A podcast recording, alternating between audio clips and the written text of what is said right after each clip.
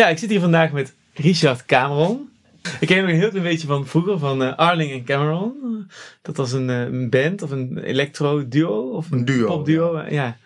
Uh, uit de jaren, eind jaren 90 en begin 2000. Hè? Mhm. En, maar ik ken je eigenlijk hoofdzakelijk ook weer van Instagram. omdat we daar eigenlijk heel veel aan de praat zijn geraakt. Ja. sinds, ook weer sinds de coronacrisis. En ja, eigenlijk vorig jaar toen ik in Berlijn zat... Um, waar je ook woonde, daar, toen zijn we aan de praat geraakt vanuit dat jij zag dat hij daar ook was. En Ja. dus die zijn we een beetje aan het kletsen. En dit jaar is dat een beetje is dat geïntensiveerd, omdat de maatregelen ook strenger worden en we eigenlijk steeds meer dingen zien die we dan met elkaar delen en bespreken. En uh, ik val maar meteen even samen eigenlijk, wat, uh, waar ik jou van ken. Ja. Um, want, um, en sindsdien stuur je me ook best wel veel hele interessante dingen op. En dan raken we erover aan de praat. En op een gegeven moment dacht ik, ja, we moeten hier even het publiek bijhalen. Want dit is zo interessant. Hier moeten we even induiken. Ja. En uh, ja, dus dat is eigenlijk de reden van uh, waarom ik nu vandaag in Antwerpen ben bij jou uh, in de studio. En dus nou, heel erg leuk om hier te zijn. Je kwam ook meteen met open armen op me af. Van nou, ik ben zo blij dat je bent. Dus het voelde meteen Ja, warm. Want ik, ik, zie, ik zie zo weinig mensen dat als er dan eens iemand op bezoek komt, dan wil ik hem gelijk omarmen. Ja. Maar dat is natuurlijk dat is een beetje awkward. In de, kan dat zijn vanwege die hele coronatoestand. Je hebt zeg maar het hele spectrum van mensen die uh, niet binnen anderhalve meter durven te komen. En mensen die uh, de lak aan hebben. Ja. En jij zit ongeveer in het midden, denk ik. Hè? Ja, ja, ik kopieer heel erg gedrag. Dus Ja. Ik, uh, ja, als iemand me helemaal omhelst, dan doe ik uh, vlot mee. En als iemand heel erg afstandelijk is ook. En uh, Ja. ik kijk het een beetje aan. Ik, Ja. dus ik spiegel het een beetje. Maar dat, dat geldt alleen maar voor de fysieke uh, um, codes. De mentale codes ben ik eigenlijk niet ontziend. En dan wil ik gewoon alles uh, zeggen. En daar, daarom vind ik het ook leuk om met mensen te praten die, dat, die diezelfde attitude hebben. En daarom vind ik het ook leuk om hier te zijn. Om, Ja. uh, om eens even... Nee, ik, ik, hoorde je te dat, ik hoorde je dat zeggen in een. eh, want ik heb een paar van je podcasts nu geluisterd. En ik hoorde je dat inderdaad zeggen dat je eh, brutaal eerlijk bent. Dat je zeg maar eh, geen blad voor de mond neemt in, eh, in je omgang met mensen. Dat her- herken ik heel erg van mezelf, eh, eerlijk gezegd. En zeker nu ik in België woon, word ik daar heel, veel, heel erg mee geconfronteerd, omdat dat namelijk zeer on-Belgisch is. Ja, dat klopt, ja. Ja, ja, ja, dat herken ik, ja. Belgen zijn heel voorzichtig, hè? Ja, dat is helemaal eh, ja, not done, zeg maar, om brutaal eerlijk te zijn. Ja. En, En Duitsers zijn ook zelfs voorzichtig, hè? Dus als je in ja, Berlijn en Ja. eh, Antwerpen ben je natuurlijk wel gewend nu om heel tactisch eh, te Ja. navigeren. het verschil is wel dat eh, in Duitsland vinden ze eh, een, een Nederlands accent vinden ze heel charmant. Op dezelfde manier als wij bijvoorbeeld een Belgisch accent charmant vinden, Ja. als Nederlander. En dat maakt het natuurlijk wel wat makkelijker om, om contact te hebben met, met mensen. Als, in vergelijking tot bijvoorbeeld hier in België, waar Ja. Nederlands accent eigenlijk staat voor, voor iets negatiefs. Denk Ja. ik. Want de, Ja. de, de Nederlander, zeg maar, voor in, in de ogen van de Belg is, is, is zoals een, een Amerikaan of een Duitser in de, in de ogen van de Nederlander, denk ik. Beetje te aanwezig. Ja, Beetje ruimte innemend. Ja, ja. Beetje Ja. te groot ego. Wat ook wel klopt, in vergelijking tot. Maar het is natuurlijk ook maar... Je neemt zoveel ruimte in als je krijgt. Maar weet je wat ik altijd zo grappig vind aan Belgen? Dat, en ik kom uit Brabant, dus ik, heb, in de, ik leef in de absurde situatie dat ik eigenlijk meer lijk op Vlamingen dan op Amsterdammers. Maar dat ik me mentaal toch meer verwant voel met die ruimte innemende Amsterdamse mentaliteit. Dus ik ken ze allebei heel goed. En wat me dus nu opvalt, nu ik in Amsterdam woon en veel in België ben, dat, dat eigenlijk Vlamingen daarin dus passief-agressief zijn. En wat eigenlijk mi- minder eerlijk is als je het hebt over ruimte innemen. Want je Ja. kunt dus door passief-agressief te zijn en we- jezelf wegcijferend aandacht te nemen, kun je eigenlijk veel aanweziger zijn dan door gewoon direct te zijn over wat de verdeling is van de aandacht. Ja, En dat vind ik dus leuk aan Amsterdam, dat het no nonsense is in de verdeling van aandacht. ja klopt.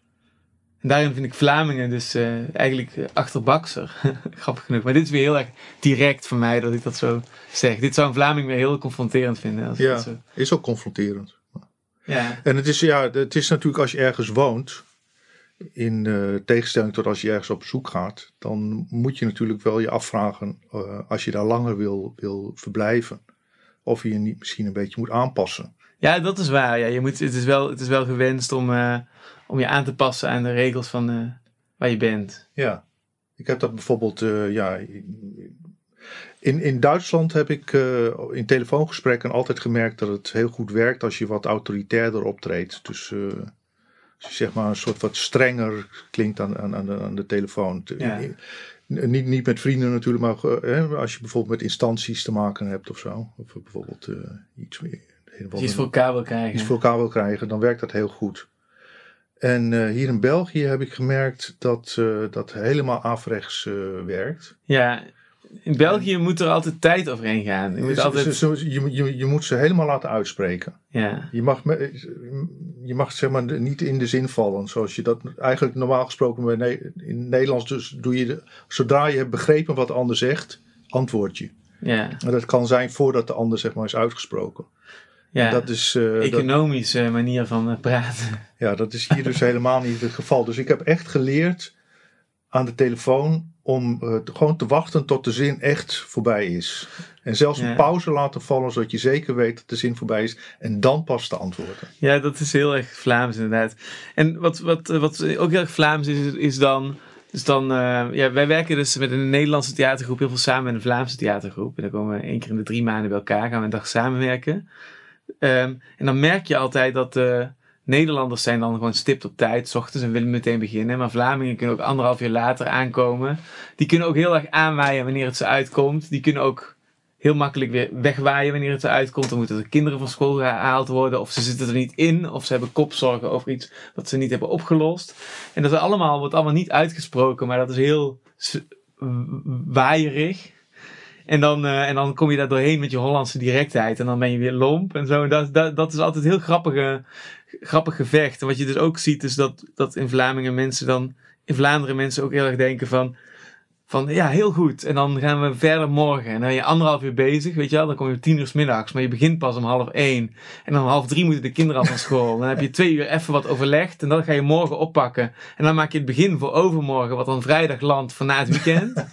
en eh, terwijl in Nederland wil het gewoon vandaag doen of zo. En uh, er zit altijd een soort van... eh, dan een soort van gevecht... eh, tussen die twee manieren van werken. En dat is heel grappig. Want Ja. dat, dat- die heb je ook eigenlijk altijd. Weet je wel? Want dat, als, ja, als, als Eindhovenaar zie ik datzelfde gevecht ook weer tussen de Randstad en het zuiden. En, Ja, en eh, ja, dat is gewoon die twee. Je hebt eigenlijk die twee helften, elkaar aanvullende helften nodig. ja. Zo Nou ja, als. Groninger, eh, toen ik in Amsterdam kwam, was natuurlijk ook, weet je, word je ook heel geconfronteerd met je, met je accent. Oh ja. En dat, eh, dat kan ver gaan. Ik ben een vriend van me, is ook een Groninger, en die eh, heeft heel lang in het buitenland gewoond. Een, eh, fotograaf. En echt ja, voor, voor Vogue gewerkt enzovoort. En op een gegeven moment kwam die naar Amsterdam met zijn lookbook. Waarin al die dingen stonden, ja, al zijn reportages en zo stonden, zijn highlights. Dan kwam hij bij een eh 23-jarige art director. Die dan, ja, hem niet serieus, duidelijk niet serieus nam vanwege zijn Groningse accent. Ja. Dat is, ja, dat je dan denkt van oké, je, je werkt voor de Vogue. eh, maar als je een Gronings accent hebt en je, dan, dan is het voor een Amsterdammer nog steeds een, een, zeg maar, een aanleiding genoeg om te denken dat je niet eh, serieus genoeg, eh, niet serieus genomen kunt worden. Ja, maar dat, dat, dat klopt ook wel, denk ik. ik. Ik was gisteren, dus ik liep gisteren eh, door de flat terug naar mijn appartement. En toen moest ik daar ook moest ik hier aan denken dat ik als Eindhovenaar in Amsterdam. Mijn vriendin komt dan uit Deventer, uit Amsterdam. En we hebben allebei ook communities van. uit die stad waar je vandaan komt, in Amsterdam. En toen dacht ik heel erg aan dat je als buitenstaander in de hoofdstad altijd ergens in die outsiderrol wordt teruggeduwd. En dat is ook weer waar, hoe je leert je binnenvechten in zo'n subcultuur. Ja, En dat is wat iedereen die blijft staan in Amsterdam ook heeft gedaan. En dan daarbinnen, ik kwam ook Eus bijvoorbeeld tegen die uit Deventer komt. Die uit Deventer is en die ook weer van de allochtone afkomst is in de literaire wereld. En die heeft zichzelf ook weer binnengevochten. En die staat dan op de borrel bij Prometheus op zijnzelfde manier. Als een soort outsider in die binnencirkel. En iedereen die, dat, die daarin is geslaagd, die heeft eigenlijk dat voor zichzelf veroverd. En dat lijkt, toen moest ik heel erg aan de Sopranos denken. En hoe Ja. zeg maar de Italiaanse maffia in Amerika eigenlijk tussen die kieren van zo'n, dat is dan eigenlijk een, als je dat als een allegorie ziet, hè, en niet als iets letterlijks van, je hoeft niet letterlijk criminele activiteiten uit te voeren om je binnen te vechten, maar de, de, de, de, de, de subculturen en hoe die werken, daar zijn best wel veel overeenkomsten in hoe je. En daarin zie je Ik- dus ik- in ik- Amsterdam dat iedereen dat vechten heeft geleerd en, en die assertiviteit heeft geleerd, waardoor je in die stad blijft. Dat is wel hoe dat werkt. Met hoe je zo'n plek, je, hoe je, je zo'n plek oont eigenlijk in U- stad. Uiteindelijk kan het inderdaad een, eh, als een, een voordeel eh, zijn voor je. En ik denk ook dat de meeste succesvolle mensen in Amsterdam, en misschien geldt dat voor elke hoofdstad in elk land, waar de mensen zeg maar naartoe komen vanuit de, om, vanuit de provincie, dat de mensen die daar succesvol zijn, dat dat juist vaak mensen uit de provincie zijn die zeg Ja. maar door die barrière zijn heen gebroken. Ja, maar dat, de, al die grote cosmopolitische wereldsteden zijn hubs voor mensen die van andere plekken komen. Ja, Dat is New York is eigenlijk gewoon één grote melting pot van mensen uit alle windrichtingen. ja. En dat is het centrum van de westerse wereld, waar iedereen naar kijkt en waar, waar iedereen ook zich op richt. En eh, ja, dat, als alsof je één groot doorstroomsysteem hebt. Van Ja. Eindhoven via Utrecht naar Amsterdam, naar Berlijn, New York of eh, Parijs of Londen. Of, dat is gewoon één grote... Maar het is een persoonlijke doorbraak. Er is niet, zit niet iemand aan de andere kant die jou toegang verschaft of zo. Nee, het, het, het is gewoon. Het werkt omdat je, je, je maakt zelf die doorbraak. Je maakt zelf Ja. die persoonlijke ontwikkeling door. Ja. En dat heb je natuurlijk, ja, als je zeg maar weinig ehm, tegenstand krijgt in je leven, of, of, zeg maar weinig barrières moet doorbreken, dan, dan is die, eh, die spier, zeg maar, die persoonlijkheidsspier, die wordt niet echt ontwikkeld. Ja. Nou, dat, dat vind ik ook heel erg eh, verkeerd, zeg maar, aan die, aan die beweging richting eh, safe space en hoe het ook allemaal heet. Dat, dat er zeg maar mensen, kinderen worden ontzien en mensen worden ontzien Ja. en ze worden beschermd, zeg maar, tegen een vermeend, eh, vermeend eh, slecht iets. Maar je, je, je doet ze er geen eh, plezier mee, denk ik uiteindelijk. Want je, je, je, je krijgt daardoor zwakke mensen. Ja, ja dus nu, nu, nu dit is eigenlijk een eerste voorzichtige brug naar, dus, naar waar, we het eigenlijk, eh, over, waar ik het eigenlijk ook met jou heel erg over wil hebben. Dus, dus de dingen waar we het eigenlijk al veel over hebben gehad, maar wat we op de een of andere manier moeten zien te re-enacten vandaag. Hè? Dus, dus ehm, even kijken, dus, dus waar we het net over hebben, dat, dat, zou, dat is dan eigenlijk de intro van, van, eh, van het gesprek, waar je eigenlijk neerlegt waar wij allebei vandaan komen. Jij dan uit Groningen en ik dan uit Eindhoven. En dan gaan we allebei die grote steden in. En dan krijg je culturen die zich op een bepaalde manier ontwikkelen.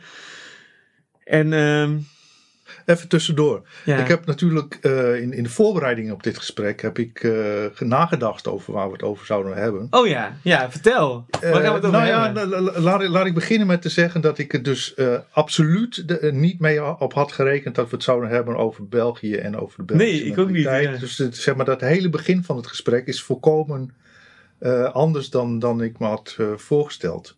ja. Dat, is, dat is eigenlijk, vind ik eigenlijk wel fijn. Ja, ja. Kijk, ik werk heel- misschien heel anders dan jij. Ik zei ook tegen jou van je mag je voorbereiden zoals je wilt. Maar voor mij werkt het alleen maar als ik me echt leeg maak en reageer. En het Ja. begint gewoon meteen met onze kleine anekdote aan de voordeur. Ja, En vervolgens hebben we het gewoon over etiket in steden waar je gewoond hebt, Berlijn en Antwerpen. En, en hoe ik dan nu in Amsterdam zit. En dat is eigenlijk heel grappig, omdat dat, da- daarmee wordt het een soort van kleine allegorie alweer voor. Nou ja, ik, ik, gaan hebben, dus- ik, ik had me eh, voorbereid, om, niet zozeer omdat ik zeg maar eh, van tevoren wilde weten waar we het over eh, zouden hebben. Maar omdat ik, eh, ja, in ieder geval om het voor de lu- luisteraar dan en ook voor mezelf interessant eh, te, te houden, Wilde ik gewoon eh, doordringen tot een soort kern of, eh, waar, waarover het zou moeten gaan. Want het is, eh, ja, eigenlijk eh, altijd zo dat het makkelijker is om de wereld te bevatten als je, als je zeg maar minder, ehm, eh, minder informatie hebt. Als je zeg maar pro- probeert ehm, een, eh, een, een keuze te maken uit de, uit, uit, de, uit de wereld. Eh, die, die, zeg maar het verhaal eh, simpeler maakt. ja. Maar, als je, maar, maar, maar als, je, zeg je dat, als, je, zo, als je hier begint, dan, dan ontkom je er niet aan dat je dan tegelijkertijd denkt van dit klinkt heel abstract. Ja, En maak het dus concreet. Dat is eigenlijk altijd waar ik, waar ik, waar ik altijd uitkom. Dat je eigenlijk weer naar het kleine toe moet om dat grote abstracte te begrijpen. Nou ja, dus dat is eigenlijk. nou dus, ja, dus, dus ik stel voor. ja. Als jij nou eens eerst even de agenda uitrolt en zegt van ja, hier moeten we het over hebben. En dan zal ik vervolgens tegen jou zeggen waar we dan moeten beginnen. En dan, en dan kunnen we aan de slag. Oké, Dus wat is, wat is voor jou gewoon qua onderwerp, of qua, wat is nou het onderwerp van ons Nou, gesprek vandaag? Waar het- gaan we het over hebben? het onderwerp eh, voor mij, mijn hele leven al, is volgens mij eh, eh, eind van de wereld. Het eind van de wereld. En groupthink.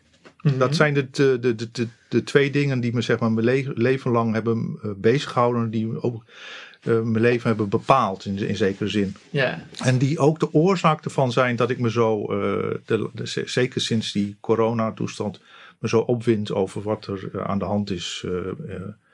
Niet zozeer eh, in, in de zin van dat er een virus is, maar hoe daarop wordt gereageerd. En Ja. hoe, hoe, de, zeg maar, hoe de maatschappelijk, maatschappelijk wordt omgegaan met, met de situatie. ja, precies ja. En dat is ook inderdaad waarom ik het zo interessant vind om met jou van gedachten te wisselen. Want je stuurt me heel veel eh, informatie op van artikelen die je vindt of filmpjes die je vindt. En, maar niet als. Dus de meeste mensen die, die dit doen of dit horen, die denken meteen aan de, aan de complotkant van de zaak. Maar wat ik bij jou merk, is dat jij juist steeds heel erg eh, zorgvuldige redeneringen maakt en heel weloverwogen gedachten hebt en hele weloverwogen bronnen laat zien. Eh, wa- waardoor, ik eigenlijk, waardoor er voor mij eigenlijk een soort middenpaadje wordt uitgesleten. En ik heb al de hele tijd sinds COVID eh, gaande is, de wereldwijde pandemie gaande is, zit ik in een soort verwarring voor mezelf. Dat ik denk van ik wil niet meedoen met de hysterie. En ik wil wel verantwoordelijkheid nemen, maar ik weet gewoon niet. Ik krijg hele goede informatie aan de ene kant, ik krijg hele goede informatie aan de andere kant. Ik hoor eigenlijk hele extreme meningen van je moet je laten vaccineren. Iedereen moet zich laten vaccineren tot vaccinatie is levensgevaarlijk en alles ertussen.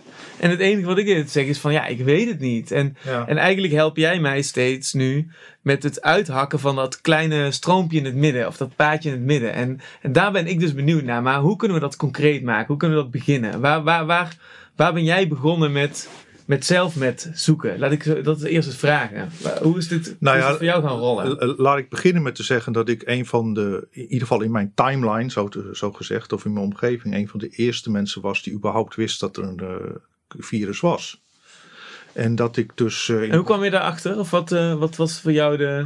ja, nou Gewoon ja, anekdotisch gezien? eh, is- via internet dan, hè, denk ik, het beroemde internet. Daar, daar, daar zag ik voor het eerst van die filmpjes uit China waar mensen dan dood op straat neervielen. vanwege, dat, vanwege een eng virus. ja, En ja, dat, dat maakte een enorme indruk op me.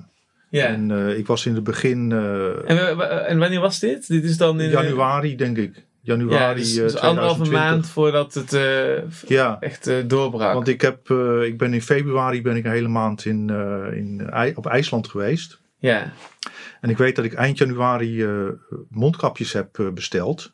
En dat er toen zelfs sprake van was dat er te weinig mondkapjes va- eh, waren. Of misschien was dat ook later. Maar in ieder geval, ik was een van de eersten die zeg maar, een pak mondkapjes ging bestellen. omdat ik bang was dat ze op zouden raken. Omdat ik dacht van, eh, ja, ik ga in het vliegtuig, dan moet ik een mondkapje op. Want eh, ik was dus echt, eh, zeg maar, heel erg ongerust over, over Ja. het virus. En met name ook doordat ik van die, van die horrorbeelden zag. van mensen die dood op straat neervielen. Van overvolle afdelingen in de Chinese ziekenhuizen en zo. En eh, toen, het duurde een tijdje en toen werd het ook opgepikt hier eh, de, de, zeg maar in, in, in de media. En, en de- begonnen mensen zich, zeg maar, in het begin waren ze, waren ze helemaal niet eh, ongerust en vonden ze allemaal dat ik overdreef. En inmiddels, achteraf gezien, vind ik ook dat ik over, over, overdreven heb. Maar op basis van de informatie die ik nu heb. Op Ja. basis van de informatie die ik toen had, vond ik dat ik eh, eh, rationeel eh, eh, me, me gedroeg.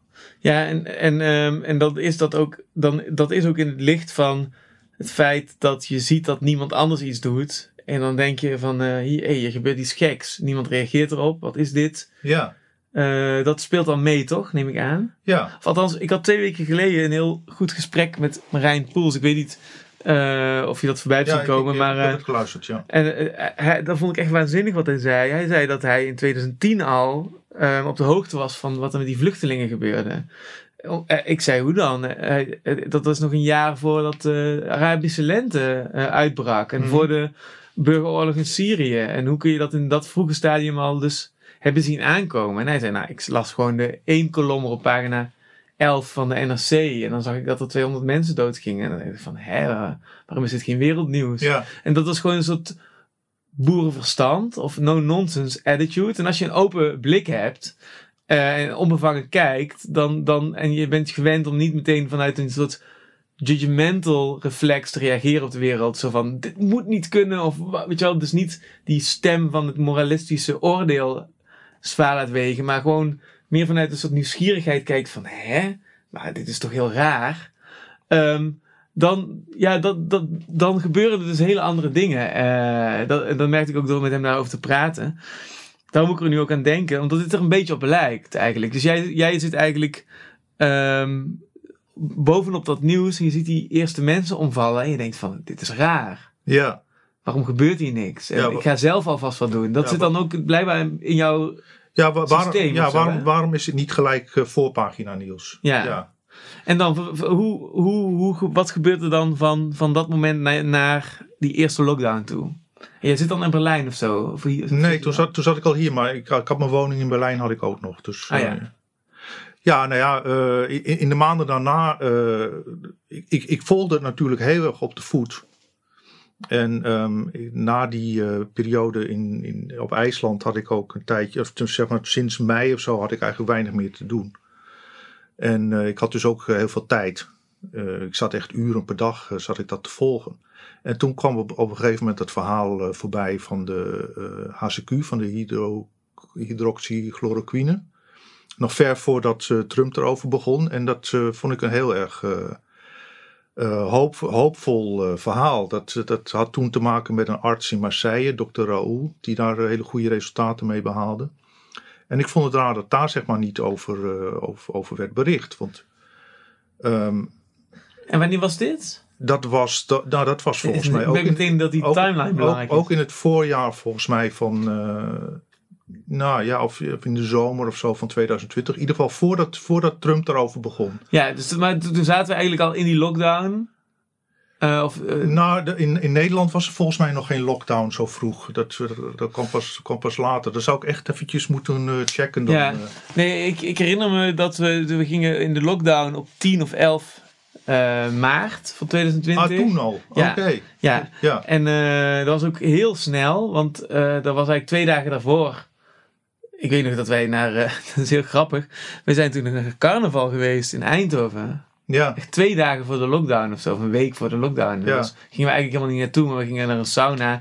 En, eh, en in één keer, we, gingen, we kwamen naar buiten en degene die reed, die zei van, nou, we kunnen eigenlijk even een ommetje maken via Eindhoven. En dan laten we de Ja. dames even Eindhoven zien. En Ja. waar wij vandaan komen, was eigenlijk een soort half grapje. En, en, en, en ineens zaten we op dat carnaval. En een week later was er een lockdown. En zo van, oké, dat... Wat hebben wij gedaan, dacht ik toen. Ja, en toen was er één iemand, eh, een, een- ook een man eh, die naar het carnaval was gegaan, een Nederlander die in, in, Ja, die enorm veel mensen had besmet. ook ja, die, in de skigebieden was geweest. ja. of zo, zoiets. En, ja. en, en daar ook weer. Dus dat was een enorm sneeuwbaleffect eh, geworden, ja. ja. Dus en, en dat, dat, dat, was, dat was in maart. En toen hebben we eigenlijk tot aan eind april een redelijk strenge lockdown gehad. En toen met Koninginnedag of Koningsdag, dat was het eerste moment dat het iets versoepelde. En eh, dat heeft volgens mij tot de zomer geduurd. En in de zomer was voor het eerst was, was, waren er veel minder maatregelen. Ja. Nou ja, wat, eh, wat mij dus eh, opviel was dat zeg maar zo'n positief verhaal, Ja, dat, dat, dat er heel negatief over werd bericht, bericht en dat die man ook zeg maar in, de, in de media, die professor die daar die kliniek had in Marseille, waar, waar die echt inmiddels geloof ik 3000 mensen had behandeld. Dus Mhm. Het is weliswaar geen eh, peer-reviewed studie geweest of zo, Ja. waar, waar, die mee bezig was, maar het was wel zeg maar gewoon een, een, een concreet resultaat. ja.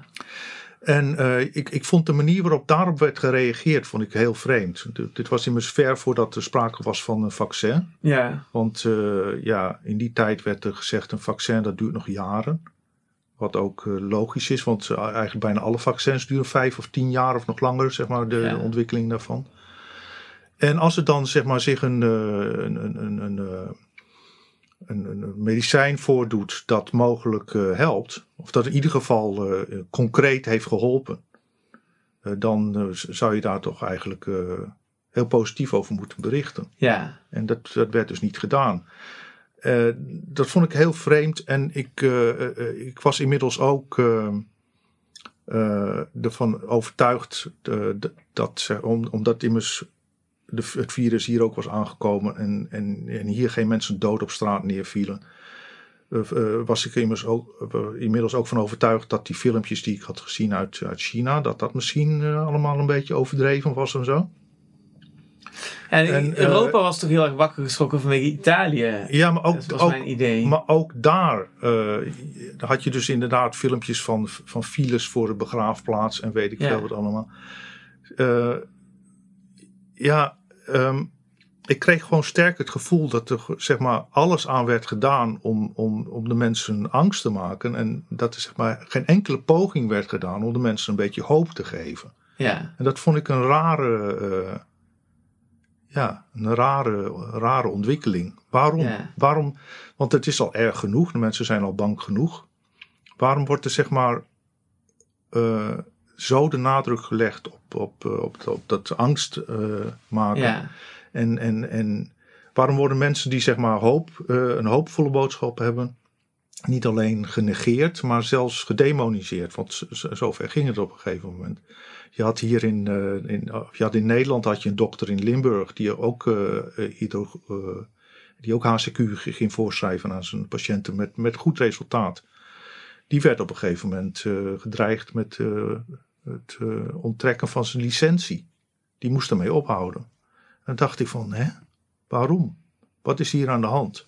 Ja. En um, vanaf dat moment werd ik daar alerter op, zeg maar, uh, op, op, op, uh, op uh, de manier waarop er, zeg maar, werd omgegaan met, met, het, met het virus. Dus nog, dat was nog voordat het ging over, is het virus wel zo gevaarlijk als, het, als er wordt gezegd, of, enzovoort.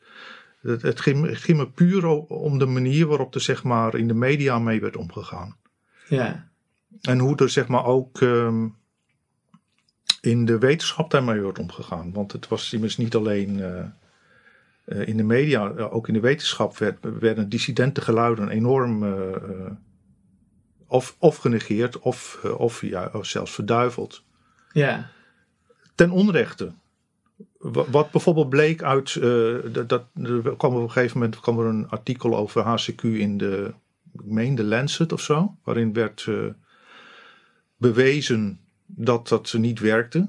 Want er was bij 10.000 ziekenhuizen of zo was er zeg maar onderzoek uh, gedaan en, en dat het artikel werd toen teruggetrokken omdat het een totaal uit de duim gezogen bleek. De, de, de, de, de schrijvers, dat was een, bedrijf, een bedrijfje van drie, waar drie personen werkten.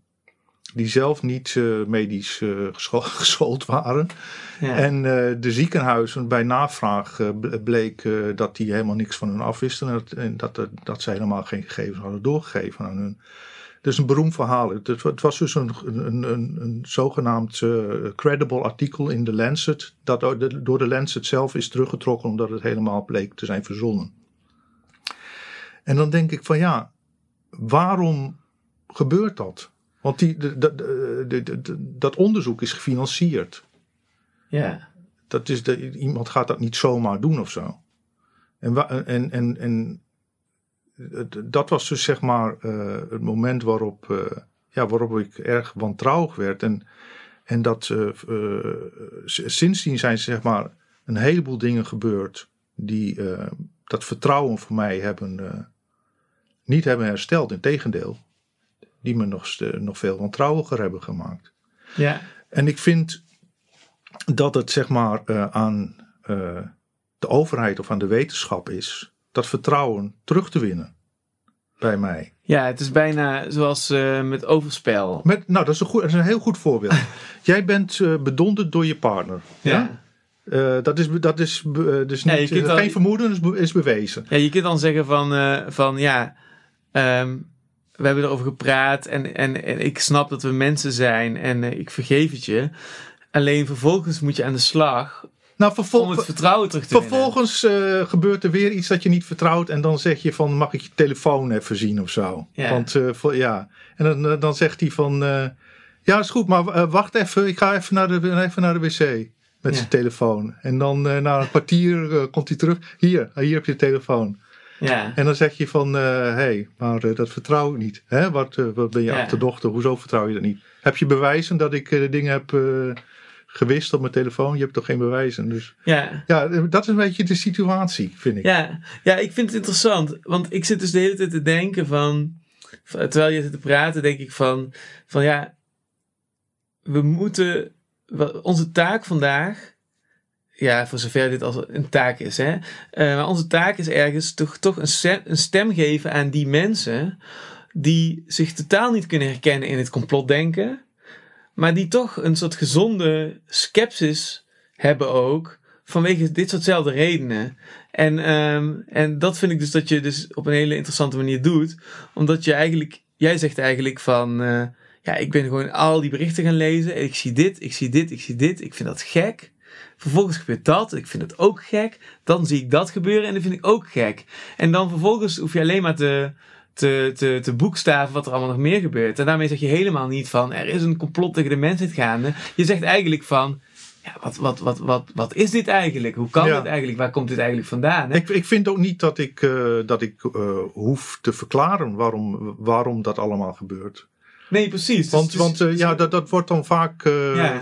verwacht. Dat als je zeg maar een soort dissident geluid laat horen of zo, dat je dan gelijk de hele, de hele wereld kan verklaren. Ja, of zo. precies. En het, je zit eigenlijk alleen maar even een stap naar achteren en je kijkt eigenlijk wat, wat, wat, wat er eigenlijk voor onze neus ligt, wat er op tafel ligt. Ja. we bekijken even en je, de... en je wil een antwoord en er komt geen bevredigend antwoord. Ja, dus we bekijken gewoon even de bewijsstukken. Hè? Ja. Dus eh, even samenvattend. Eerst zeg je van, uh, ja, het is al eigenlijk raar dat er alleen maar angst uh, wordt verspreid. En dat er niet echt uh, hoopvolle berichten worden gedeeld. En als er, als er artsen zijn die eigenlijk hele succesvolle behandelingen zijn, hebben, dan is het raar dat, dat, dat, dat die artsen, dat daar tegen wordt gezegd dat ze moeten stoppen met die behandelingen.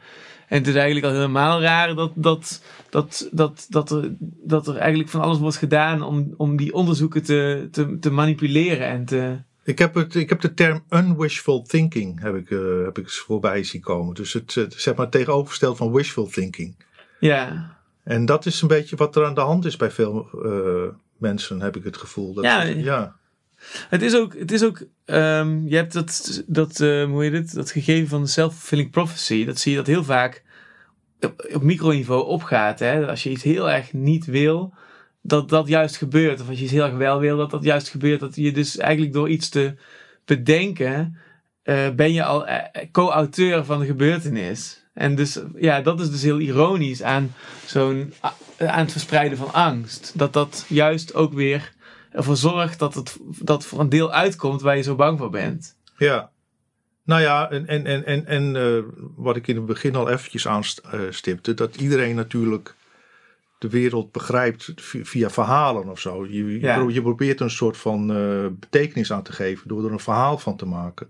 Ja. En uh, mensen die in complotten geloven, die doen eigenlijk niet iets anders dan andere mensen, maar die trekken dat dan zeg maar een beetje in het extreme. Ja, die proberen een beetje het te benaderen als een verbinde puntjestekening. Weet je wel, die, ja. die willen niet, die, die, nemen geen genoegen met die puntjes, nou ja, die willen meteen dat paard gaan tekenen. Nou ja, die nemen geen genoegen met van hé, hey, dit klopt niet. Die willen dan gelijk ook de betekenis of zo. Ja. Die, die willen zeg maar inderdaad al die, al die, al die uh, gaatjes invullen. Ja, en daarom is het zo lastig, omdat je dus uh, dus bij sommige complottheorieën uh, kun je best denken van er zit wat in. Er zit, er zit een soort gut feeling, die klopt wel. Maar snap je dus dat je zegt van, bijvoorbeeld, hè, dus wat nu heel veel wordt gezegd is, uh, dat zei Siske Bergsma ook, uh, dat Big Pharma, dat dat dat, dat er een belang achter zit. Hè? Ja. Dat, dat, dat Maar Pfizer gewoon spuiten moet verkopen. Nou, daar zit best wel wat in.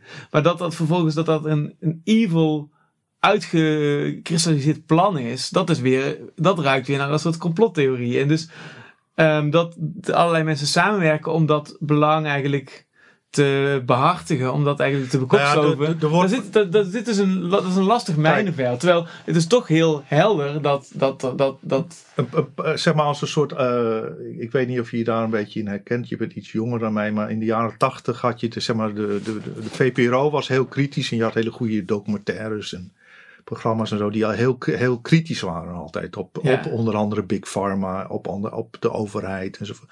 En zeg maar, daar, daar ben ik gesocialiseerd eh, in, die, in die periode met het idee dat je zeg maar, eh, eh, je de default is dat je zeg maar het eerst maar eens niet vertrouwt. En dat je, dat je daarna, dat je niet alles gelooft wat de overheid zegt. En dat je zeker ook niet alles gelooft wat, wat big business zegt. ja, En eh, er zijn immers ook eh, heel veel voorbeelden, onder andere ook van Big Pharma, waarin ze gewoon echt met criminele energie eh, dingen hebben, gedaan voor het geld. Dus dat dat, dat zeg maar nu als een soort nieuw concept moet worden verdedigd of zo. Dat vind, ik heel, dat vind ik al heel raar bijvoorbeeld. Dat het niet, dat, dat het niet algemeen bekend is dat Big Pharma over lijken gaat, letterlijk.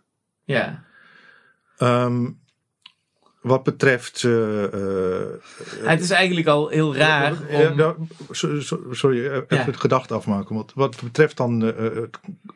of het een complot is, er wordt vaak dan gezegd: ja, als het complot zo groot is, dan kan het geen. Dat, dat, dan is het ongeloofwaardig, want dat komt dan uit. Weet je wel, dat is meestal zeg maar het argument van de mensen die niet geloven in complotten. Van ja, dat kan, dat kan niet, want er, er zijn zoveel mensen zijn op een gegeven moment op de hoogte van dat complot. Dan moet, dat moet dan uitlekken. Waarop ik dan denk van ja, eh, de meeste complotten zijn toch eigenlijk ook al uitgelekt. Ja. Het, eh, de, de- het is toch niet eh, de, de, de, de, de, de, de hidden in plain sight, zo, zo gezegd. De meeste complotten. Het is niet dat de informatie er niet is. Het is, het is dat de mensen die informatie niet willen geloven. Ja, Omdat eh, op het moment dat je zeg maar, gelooft dat zoiets bestaat, de- dan, dan zijn er ook consequenties aan verbonden. Voor je wereldbeeld bijvoorbeeld. ja. Eh, Nou, het is volgens mij is het zo. het- Volgens mij is het zo dat. Dus het klopt heel goed. Het zei je ook al een keer tegen mij privé. Van eh, hidden in plain sight. Vind ik een goede uitdrukking. Dat zie ik ook steeds bevestigd worden. Alleen, ik denk dat het probleem is dat het dus de werkelijkheid complexer eh, is. In, in, die, in die zin dat het gelaagd is. En dus ook voor Ja. heel veel interpretaties vatbaar is. En om Ja. een voorbeeld te geven. Ik, een aantal jaar geleden was ik heel, eh, werd ik helemaal meegenomen door een theorie van Noam Chomsky. Die eigenlijk een van de grootste dissidente denkers. Die eigenlijk eh snoeiharde Amerika-kritiek geeft als Amerikaan. Hè?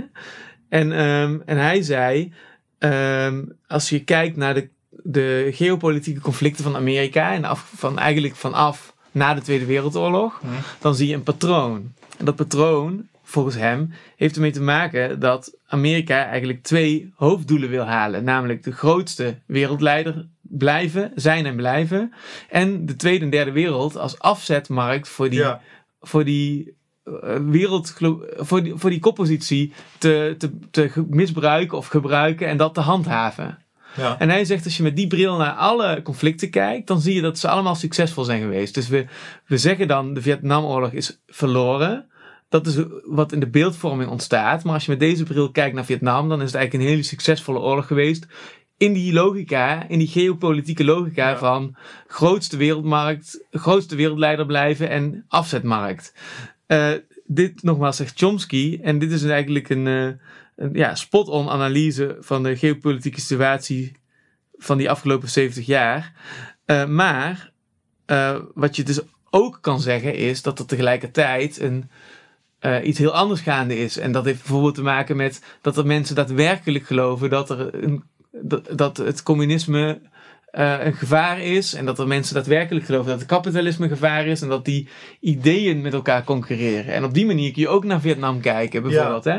En, dat is het, en dus, dus als je op die manier uit elkaar trekt, dan zie je dat je dat, je dat alleen al naar, door naar Vietnam te kijken, dan kun je helemaal in de Chomsky-analyse duiken en denken: dit is gewoon een hele cynische geopolitieke werkelijkheid. Maar je kunt ook denken: nee, dit gaat over hoe je de verlichtingsidealen beschermt ten opzichte van wat er helemaal in de wereld. Weet je wel, je kunt Is- het op zoveel het- laagjes Is het niet, analyseren. eh, is het niet eh, beide waar? Maar hebben ze. Ja, hebben ze waarschijnlijk zijn er nog eh, veel meer dingen waar. nou ja, eh, dat maakt het dus lastig. Eh, Je, je hebt aan de ene kant heb je de Sovjet-Unie die ideologisch gedreven was.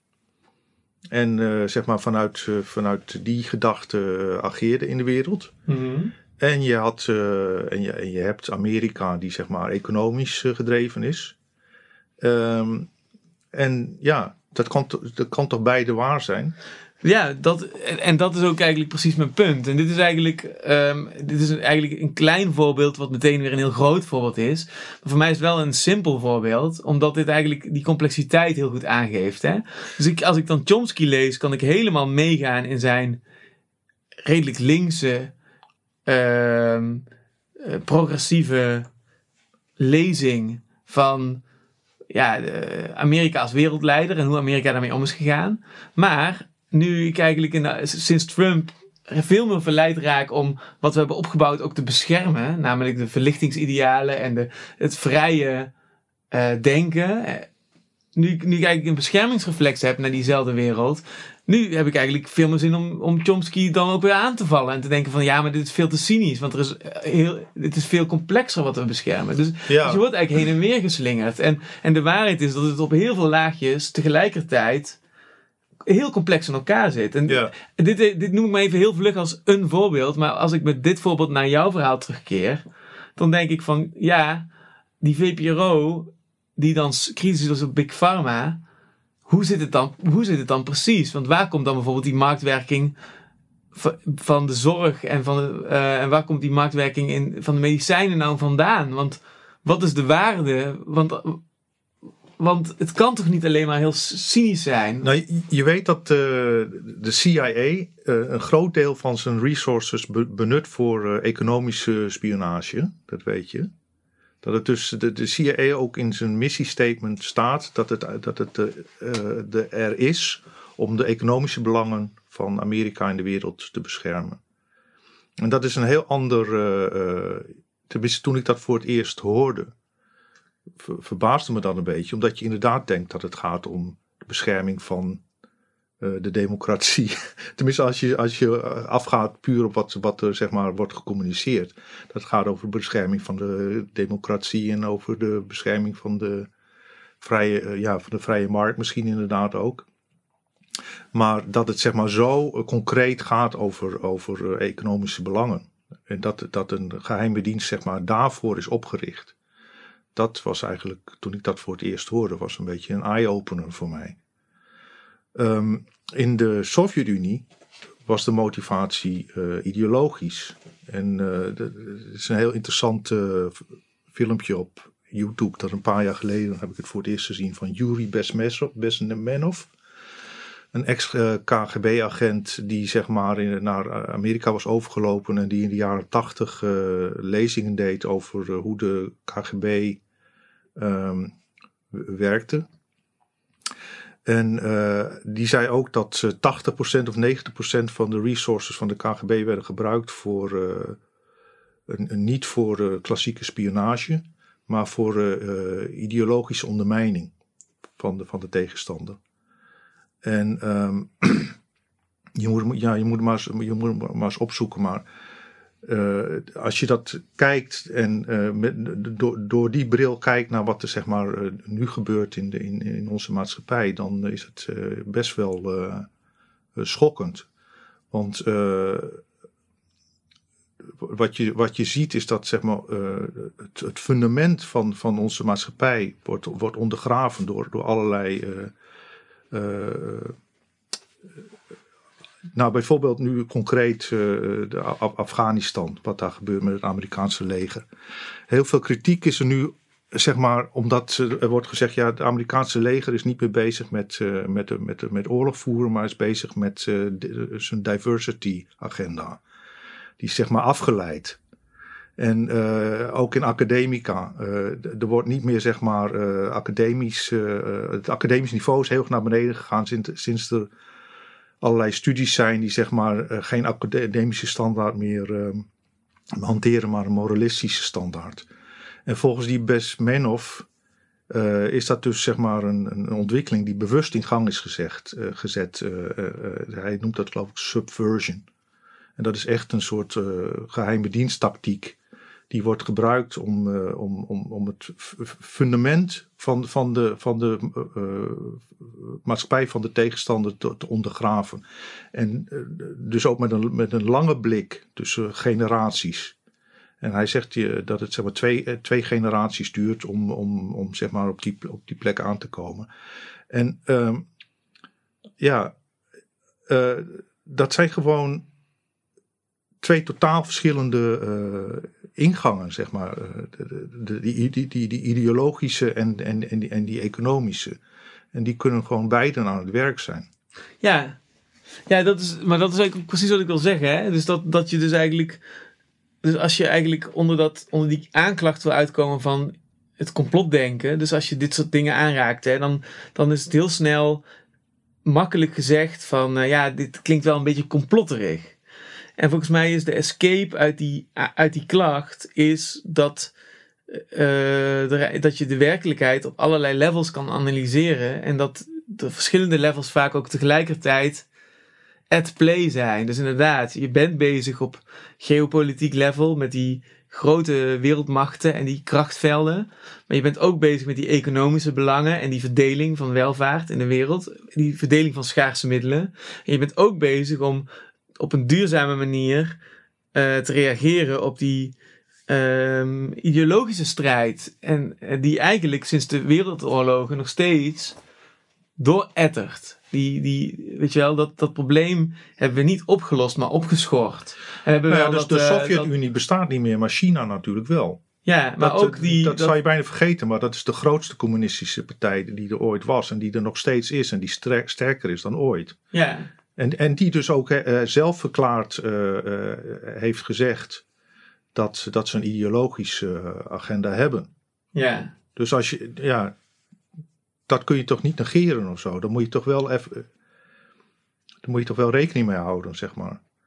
Uh, ja, en, ja, en, en uh, China um, zorgt er ook voor dat je, dat je de situatie in Noord-Korea niet krijgt opgelost. En, en ja, dus laatst um, die dissidenten denker, dat meisje, dat ontsnapte ze uit Noord-Korea, wat ging praten met Joe Rogan en later bij Jordan Peterson. Ik weet niet of je dat hebt gehoord. Een geweldig indrukwekkend verhaal.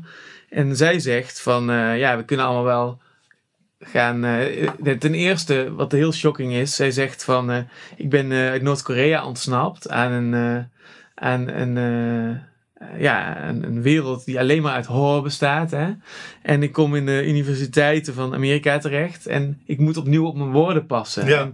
ik heb eigenlijk nog nooit, ik, ik had dat niet voor mogelijk gehouden, maar ik heb eigenlijk uh, uh, ja, misschien nog wel meer op mijn woorden gepast dan in Noord-Korea. En Jordan Peterson, die helemaal verbaasd is, die zegt dan ook van, hé, maar wat, ja, ik snap dat het erg is in de, in de academies nu, in de academische wereld, maar iedereen heeft toch wel één of twee leraren die dan wel gek of dwars of anders zijn. Eh, wie, wie waren dat bij jou? En dan zegt ze nee, nul. Ik had dat helemaal niet. Ja. En dat is een heel, heel interessant moment. is ook veel gedeeld en, uh, op internet, omdat het zo chockerend is. En, en, en, en Joe Rogan pikt dat verhaal op en hij zegt dan van... Ehm, maar, maar hoe krijgen we dat dan opgelost? Hij is veel meer uh, vanuit die empathie ook weer aan denken van ja, maar dit kan toch niet? We moeten hier iets aan doen in Noord-Korea. En dan zegt zij van ja, maar dit wordt beschermd door China. En dus, dus eh, eh, Noord-Korea is de facto uh, een soort provincie van China. En je zou het moeten opvatten als een concentratiekamp. Dus we zeggen allemaal wel van dat nooit meer. Uh, als we het over de holocaust hebben. Maar als we het over de holocaust hebben en we zeggen dat nooit meer, dan wordt daar de, onder andere en hoofdzakelijk vaak de, de, de de holocaust mee bedoelt, de, de, de kampen. En, uh, en je zou nu Noord-Korea eigenlijk moeten opvatten als een kamp, als een concentratiekamp. met miljoenen mensen die nu daarin zitten. En de wereld kan niks doen. Dus hier zie je eigenlijk dat Noord-Korea is eigenlijk de, de, de, de, de tastbare padstelling van waar de wereld nu zit, ideologisch, zeg maar. Hoe Ja. de wereld ideologisch in de knoop zit. Met, de, met, met, een, vergelijk, met, een, met een probleem van, van vergelijkbaar gewicht als de holocaust. Ja, en tegelijkertijd is China dus bezig met de wereld ervan te overtuigen dat hun systeem het beste systeem is. Ja, Want eh, eh, eh, zeg maar, zo, zeker ook voor de, de staten die ideoloog of die ehm, economisch gedreven zijn, is het duidelijk dat China zeg maar economisch het meest succesvol is. En ehm, China overtuigt nu eigenlijk de wereld ervan dat, dat eh, de, de oorzaak daarvan is dat, dat hun systeem het beste werkt. ja, En eh, zeker in hun omgang, zeg maar, of hun, hun, met, met, met corona, hoe ze dat zeg maar hebben opgelost, tussen aanhalingstekens. Ze hebben het eerst veroorzaakt en daarna opgelost. Dan moet je, dan moet je ook, dat is ook wel behoorlijk cynisch, maar goed. eh, En, en eh, eh, denk je dat ja. dat zo is? Denk je dat ze, dus, dus nu kunnen wij weer terug naar het begin. Hè? We maken concentri- concentrische cirkels. Jij zegt van China heeft het eerst gecreëerd en dan weer opgelost. Is dat echt hoe je het nu ziet? Nou ja, die, die lab leak theorie, dat is toch wel echt de meest, in- in- inmiddels geloof ik wel, de, de, de, meest aanvaarde. Want het is immers geen natuurlijk virus. Er zitten eh, ehm, artificial elements zitten, zitten erin. Dus het is, in een, het is een virus dat sowieso in, zeg maar, waaraan is gesleuteld. Nou, er werd daar in Wuhan werd er gesleuteld aan, aan, aan dit soort virussen. Dat het uit dat, uit dat laboratorium komt, dat is inmiddels volgens mij. het bewijzen zul je het nooit, want ze hebben immers een jaar gehad om alle bewijzen te vernietigen. en zelfs de, die, die onderzoek van de WHO, daar, was daar waren ze drie uur of zo aan. konden ze niet, de raw data mochten ze niet hebben. Ze waren drie Ja. uur in dat lab. En dan de, de conclusie was dan van, ja, nou, dit komt niet uit het lab. En inmiddels, eh, ja, is iedereen er eigenlijk wel van overtuigd dat dat, dat dat wel het geval is. Dus in die zin, ja, al of niet eh, En die markt was ook- expres, eh, is, is, dat, is dat ontsnapt uit dat, uit eh, lab. En die markt waar het, waar het, waar het zogenaamd van, of waar het, van, van, waar het zijn oorsprong heeft, het verhaal, waar het verhaal begon. Die markt is ook bij een laboratorium, heb ik eh, deze maand. Ja, maar die markt heeft daar niets mee te maken. Dat is, zeg maar, alle Dat is verhalen... een alle- onderdeel van onze verbeelding. Ah, nee, dat is, niet, dat, dat is een onderdeel van de propaganda van China in het begin. Ja. En eh, Maar het spreekt ook tot de verbeelding, toch? Zo we denken dan China, eh, honden eten, op de straat, allemaal dieren. Weet je, wel, je, je- Ja. Het spreekt tot de verbeelding op Ja. een leuke manier. Dat je denkt Ja. van, ja, dat maken ze China als ze dieren eten. En dan is er zo'n vieze markt en daar zal dan wel zo'n virus van. Weet je wel, iedereen denkt meteen, ja, tuurlijk. ja, En niemand denkt bij China aan high-tech, verstopte lab, laboratoria onder de grond, waar ze helemaal eh ja. Nou ja, eh, kijk, de, de- dat, de- dat is dan ook nog zo'n ding. Al die connecties, zeg maar, tussen China en, en Amerikaanse wetenschappers en de WHO. Dat is ook wel eh, tamelijk eh, schokkend. Want er werd immers. eh, kijk, gain of function eh, onderzoek naar virussen. Dat is een, onderzoek naar. Je, je maakt virussen, zeg maar, besmettelijker voor mensen. En het idee erachter is dat je dan, zeg maar kan anticiperen op, op, op natuurlijk ontstaande bes- besmettelijke virussen. En, en dan sneller zeg maar, eh, eh, daarop kan, kan reageren. Nou, dat gain of function onderzoek is natuurlijk levensgevaarlijk. Want je maakt zeg maar, in een laboratorium maak je besmettel- voor mensen besmettelijke virussen die er in de natuur niet voorkomen. En die kunnen natuurlijk ontsnappen. Dus dat onderzoek is stopgezet in Amerika. Eh, en dat onderzoek werd onder andere eh, eh, gedaan onder leiding van die hoofdmedicus in, in Amerika, die Dr. Fauci. Die heeft toen vervolgens via een andere organisatie heeft dat onderzoek naar China verplaatst. Want in Amerika mocht het immers niet meer. En heeft hij een deal gem- ge- gemaakt met het Wuhan-lab daar om, om dat onderzoek daar te doen en heeft het, heeft het daar deels gefinancierd. En ehm, ja, dus die, die, die connectie is ook natuurlijk enorm eh, brisant. Dat degene die nu, eh, zeg maar, eh, aan het hoofd staat van, van, van in Amerika, van, van de Amerikaanse RIVM, zeg maar, dat die een connectie heeft met, met, met dat, met dat lab en zelfs, zeg maar, het onderzoek heeft gefinancierd, dat heeft geleid tot het, tot het eh, fabriceren van het virus, dat is ontsnapt. Ja, en ook wat eh toe heeft geleid tot het stopzetten van het onderzoek. Nou ja, dat is, dat is, ik weet niet of het is stopgezet. Het, het is in ieder geval in, in, in Amerika is het stopgezet omdat er vanuit de wetenschappelijke wereld eh, werd ervoor gewaarschuwd dat het te gevaarlijk was om het te doen. Ja, ja, dus het kan ook eh outsourced zijn, wil je zeggen. Ja, ze- toen hebben ze het zeg maar outsourced. Een beetje zoals eh, Guantanamo Bay, zeg maar. Nou ja, dat, dat, dat, ja, dat probeer ik net te zeggen, ja. Dat ze dus na, eh, ze ze hebben dus dan vervolgens eh, in, in de samenwerking met het lab in Wuhan, zijn ze ermee verder gegaan. ja. En dat is, ja, dat is natuurlijk alleen, dat is bijvoorbeeld een van de redenen dat die hele lab leak theorie ook in de, in de westerse media heel erg werd, belachelijk werd gemaakt. Ja. En hoe, Om- komt om- het, hoe komt het dat jij dit allemaal ehm, zo, zo makkelijk eh, oplepelt? Ik zit te luisteren en ik denk van, je hebt zo'n vertelgemak eh, over al deze onderwerpen. Je zit hier zo goed in. En hoe, wat, ben je dit, is dit, is dit Ik gewoon heb- dat, jij, is, dat het in jouw aard ligt om dit allemaal te researchen? Of praat je met veel mensen? Of hoe kom je hier, hoe kom je op dit spoor van al deze verhalen? En hoe kom, hoe kom je met, hoe komt het dat je met zoveel vertelgemak mij dit kan vertellen? Zeg maar, niet, ja, niet, niet meer gissend, maar eigenlijk dat je denkt van nou, voor mij is het gewoon klip en klaar wat allemaal speelt. Ondanks, los van de oordelen of los van hoe je die tekening uiteindelijk wil gaan maken. Nou, ik, ik hou me hier enorm mee bezig natuurlijk, al lang.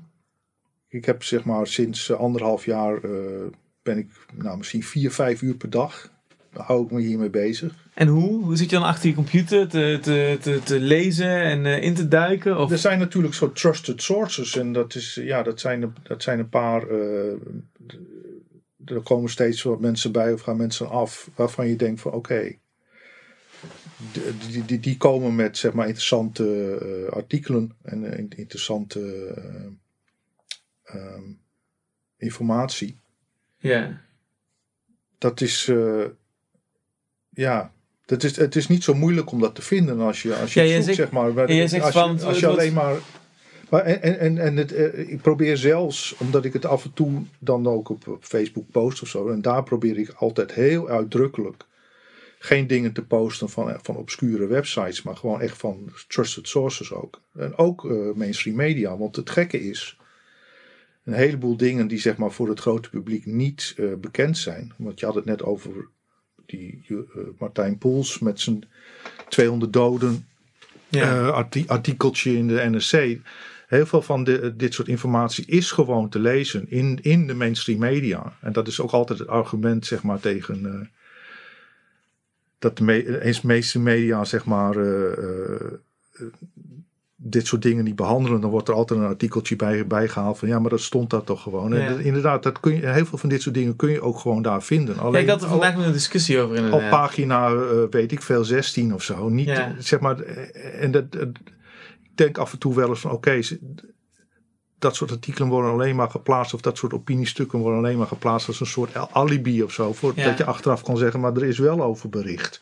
Want als je eh, concreet kijkt naar wat doordringt, tot het journaal, tot de, de- wat de meeste mensen weten, dan is dat gewoon, eh, dan is dat eigenlijk de maatstaf. Het gaat er niet om over, of er over bericht is, maar hoeveel aandacht eraan is besteed en hoe, en hoe, eh, hoe erg het is be- benadrukt. Ja, ik had er vandaag een discussie over, want iemand vroeg mij daar ook over eh, op internet. En die, die, die, die zei van hier, is, hier, ik heb hier een artikel van NOS waar ze wel behandelen. Wat jij zegt dat ze niet behandelen. En toen was mijn antwoord inderdaad ook van nee, het gaat erom wat het metanarratief is. Dus het metanarratief is bepaald. Bijvoorbeeld, klimaatverandering is levensgevaarlijk. We moeten snel iets doen. Dat is het metanarratief. Hè? Ja. En bijvoorbeeld Mar- Mar- Marijn Poels zegt dan van ja, maar je kunt daar helemaal niet op die manier mee omgaan. Je moet dat veel holistischer, veel meer holistisch benaderen. En hij heeft eigenlijk een heel goed verhaal, wat ik in twee minuten kan parafraseren inmiddels. Zo Ja. helder is het verhaal. En ook Nou, inderdaad als je, nou, als je dus in die bronnen duikt, inderdaad, de hidden in plain sight. Iedereen kan het napluizen. En ik, dus wat hij eigenlijk zegt, hoe moet je het klimaatprobleem aanvliegen? Hij zegt, er is klimatologische vertekening. Ehm, en dat is altijd heel lokaal. Ehm 70, nee, 60% van de grond is inmiddels onbewoonbaar, omdat wij niet met, grond, met, met die grond kunnen omgaan. Ehm, dat komt omdat we een heel conceptueel idee ontwikkelen van wat natuur zou zijn. Dus we zetten bijvoorbeeld de bomen veel te dicht op elkaar, dan krijg je allemaal bosbranden. Nou, dat, daar, gaat, daar, gaat, daar wordt die grond gewoon gaat heel slecht op. Dat is helemaal niet goed voor de grond. Nou, dus hij zegt, bijna alle bosbranden zijn gewoon slecht bosbeheer. Conceptueel nagedacht. Wat volgens onze ja, chaos bedwingende impuls natuur zou zijn. Maar dat is geen natuur, dat is orde. Dat is gewoon een soort van illusie van natuur. Nou, hoe ga je dus om met dat 60% van die natuur depleted is? Hè? Dat is eerst nog landbouwgrond geworden, daarna woestijn. Nou, een, een boer is een ondernemer en een boer kan met chaos werken. En een boer zou je dus kunnen zeggen: hier heb je een stuk woestijngrond. Binnen nu en 20 jaar moet je dat weer, moet je dat weer omzetten in vruchtbare bosgrond. En dat kan gewoon. Ik heb het met eigen ogen gezien. Hè. Ik ben in India geweest, bij, in Oroville. En daar was een project, Sadhana Forest. En daar hadden ze gewoon binnen 20 jaar van woestijngrond eh, bos gemaakt. Ja. Dat kan dus ook Nou, gewoon. Israël. Ja, dus hij zegt als je die, die, die boeren nou niet zo klem zet, maar autonomie geeft over een bepaalde regio. En je zegt alleen maar van, weet je, jij krijgt commissie. Jij mag, als je over 10 jaar hier vruchtbare grond van maakt, dan mag je 40% minder afdragen. En als je dat aan al die boeren geeft, dan heb je binnen 10, 20 jaar over de hele wereld het hele ecologieprobleem opgelost. Simpel. Ja, Nou, gewoon strik je erom, niks meer aan doen. Dit kun je aan een kind uitleggen, deze theorie. ja. En de vraag is dus wederom, en dan komen we weer bij jouw vragen uit, van waarom gebeurt dat niet? Ja. Dan, je hoeft geen complottheorie te bedenken waarom dit niet gebeurt. Je moet gewoon die vraag stellen, waarom gebeurt dit niet? Ja. En dat is eigenlijk bij al die dingen. En, en als ik dus hierover nadenk, over die ecologische vraagstukken, ik ben er ook al mijn hele leven best wel veel mee bezig. Ehm, inmiddels denk ik dus ook van, als het zo simpel is, waarom gebeurt het dan niet? ja.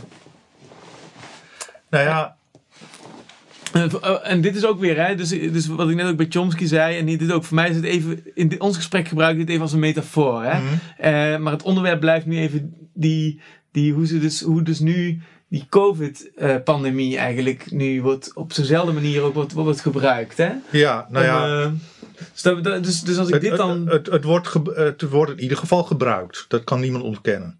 Dus, Eh, oh ja, ik weet het ja. weer. Sorry, ik, ik weet weer waar we waren. We waren erbij dat je zei van die kolommen op pagina 18 worden vaak als een soort aflaat, als een wag the dog-achtige idee gebracht. Van, we hebben wel een kritisch artikel geschreven, namelijk op pagina 200 in de krant. Ehm, en eh, toen zei ik van nee, maar wat, wat volgens mij het probleem is, is dat er een metanarratief is. Dus de grote kranten, die onderdeel zijn van grote concerns, ehm, moeten eerst en vooral schatplichtig zijn aan het metanarratief. En in dit geval op het gebied van ecologie is dat klimaatverandering, klimaatdoelen, eh, verdrag van Nou ja, Parijs. bij- We moeten dat halen, CO2-reductie. En dan gaat iedereen op allerlei kwakkelende Ja. manieren daar berichten over schrijven. Windmolens, dit, dat, afval scheiden. Iedereen zit nu met de gebakken peren. Je moet zelf zonnepanelen aanleggen. Je, moet, eh, niet meer met, je mag niet meer met het vliegtuig. Nou, Mhm. wat moet ik bijvoorbeeld doen als ik met jou in Antwerpen wil afspreken? Dan moet ik alweer met de trein of met de bus. Dat is uitstoot. En iedereen gaat op dat kwakkelende level die meta, dat, eh, op basis van dat metanarratief allemaal domme kleine dingetjes doen. Terwijl Marijn Poels met één heel simpel verhaal al laat zien wat, hoe je er ook over kan nadenken. Namelijk veel meer op een holistische manier. En dus als mensen zeggen van. ehm, het staat in de krant op pagina 20, dan, dan kun je zeggen van ja, oké, maar dat, dat, heeft, is geen, dat doet geen recht aan wat er aan de hand is. Want als op pagina 1 de krant schatplichtig blijft aan dat metanarratief, dan staan we met z'n allen met de neus dezelfde kant op, maar we kijken de verkeerde kant op. Ja. Nou ja, En dat is het heb probleem, je- toch? Trusted News Initiative. Ken je dat? Ehm, nee. Dat is een door de BBC uh, opgerichte uh, groep van, van mediabedrijven. die zich hebben verplicht aan het bestrijden van fake news. over um, COVID, onder andere. Oh ja. Uh, ja, want dit is, dit is uh, voor, voor, voor alle duidelijkheid, dit is geen complot. Dit is gewoon een, een, een, een in alle openheid uh, bestaande groep van, van mediabedrijven die, die, die dat hebben afgesproken. De Trusted News Initiative. Ja. daarin staat bijvoorbeeld met betrekking tot COVID dat de, de daaraan aangesloten nieuwsmedia. En dat, dat zijn zeg maar alle. Er zijn drie grote nieuwsmedia in de wereld. Die zeg maar het, nou, 99% van alle nieuws uh, genereren. Dat wordt overgenomen zeg maar door allerlei andere uh, lokale nieuwsmedia. En daarin staat dat wat betreft berichtgeving over COVID, dat er niet, niet mag worden afgeweken van de WHO-lijn. Dus wat de WHO zegt, dat is waar. En alles wat daarvan afwijkt, dat, is, zeg maar, uh, dat moet worden onderdrukt of, of gecensureerd. Um, dat, dat klinkt als een heel goed idee, behalve uh, dat de WHO het eigenlijk vaak ook niet weet. En, en, en soms zelfs bewust dingen verdraait. Met, met bijvoorbeeld de bedoeling een bepaald resultaat te bereiken. Bijvoorbeeld. Het, uh, het, resultaat dat moet worden bereikt is zoveel mogelijk mensen moeten worden gevaccineerd. Hè, omdat dat een goed, goed iets is. Ja. Hoe bereiken we dat? Dat bereiken we door uh, berichten over natuurlijke immuniteit. En, het, en, en zeg maar de, de, de, voordelen van natuurlijke immuniteit te onderdrukken. En de WHO die, die komt dan met een bericht waarin staat: vaccins zijn duurzamer en beter om, om COVID, te, tegen COVID te beschermen dan natuurlijke immuniteit. Nou, dat is, een, dat is een aperte leugen. Er zijn ook geen onderzoeken waaruit dat blijkt. Er zijn wel veel onderzoeken waaruit het tegendeel blijkt. Onlangs deze week nog een groot onderzoek gepubliceerd. Waaruit blijkt dat uh, natuurlijke immuniteit 23 keer ja. beter beschermt dan, dan een vaccin. Ja. En ook uh, uh, veel langer aanhoudt. Ja. Um, maar, dat, maar, maar de WHO zegt vaccins werken beter. Dus krant, alle kranten en alle media die zich hebben aangesloten aan het Trusted News Initiative, die mogen niet uh, berichten dat natuurlijke immuniteit beter is. Ja. Of die mogen dat, zeg maar, niet, dat idee niet promoten. En dat is, ja, dat, dat is toch, dat, dat, daar krijg je zo'n rare verdraaiing uh, van. En, en, Ja. en, en, en zeg maar voor mensen zoals ik, die zeg maar dat bericht over natuurlijke immuniteit uh, uh, wel lezen. Want dat staat natuurlijk wel weer ergens op pagina 23, dat dat onderzoek er is. Die, die, die worden daar heel wantrouwig van. En dat, Ja. dat, dat, ja, dat gesche- geschade vertrouwen, dat is moeilijk terug te winnen. En tot nu toe gebeurt er eigenlijk niets Ja. vanuit bijvoorbeeld uh, dat soort instanties zoals de WHO of, uh, of de overheid, die ook de WHO volgt trouwens. Ja. Maar het is, het, is wel, het is best wel heftig, omdat je dus... Ik krijg ook berichten van journalisten die bij kranten werken en die dus boos zijn op als ik dat herhaal. En ik, ik blijf het herhalen omdat ik het schofterig vind. Ik vind het misdadig ergens. Hè? Dat, wat jij nu uitlegt, ik vind dat onethisch. Dat dus journalisten niet, is de niet no- berichten... Het is een zogenaamde noble lie. En uh, Glenn Greenwald die heeft er een goed artikel over geschreven. Dat ging dan niet over COVID, maar dat ging dan over de berichtgeving rondom uh, Trump. Waar ook Mhm. uh, van alles over is uh, beweerd, wat Ja. achteraf helemaal niet waar bleek te zijn. Ja. Wat door alle journalisten overgenomen is, omdat het doel was: Trump moet weg. Ja. Dus als, dat, als daarvoor moest worden gelogen, of, of als daarvoor di- dingen moesten worden verzonnen, of, of dingen gecensureerd, Ja. dan, uh, dan werd dat gewoon gedaan. En dat werd gerechtvaardigd met het idee van: dit, dit dient een goed doel. Het is een noble lie. Het is een nobele leugen. ja. En, en, en d- daar, eh, eh, dat idee van de noble lie eh, maakt meer kapot dan, eh, dan, ze, dan eh, ze lief is, zeg maar. Ja, Bij mensen zoals mij en inmiddels bij heel veel mensen, geloof ik. Ja. Je, wordt, je, voelt, je voelt je niet serieus genomen. Je voelt je eh, gepiepeld. Ja, nou, gisteren sprak ik nog iemand en ehm, die zei: Ik heb het vaccin genomen en ik kreeg daarna inmiddels een, enorm veel last van pijn. Toen bleek dat eh, gordelroos te zijn en dat is een zenuw. Dan krijg je zenuwpijn en je zenuwuiteinden. Dat, zij zei dat was de meest erge pijn die ik ooit heb ervaren. Daar heeft ze wekenlang last van gehad.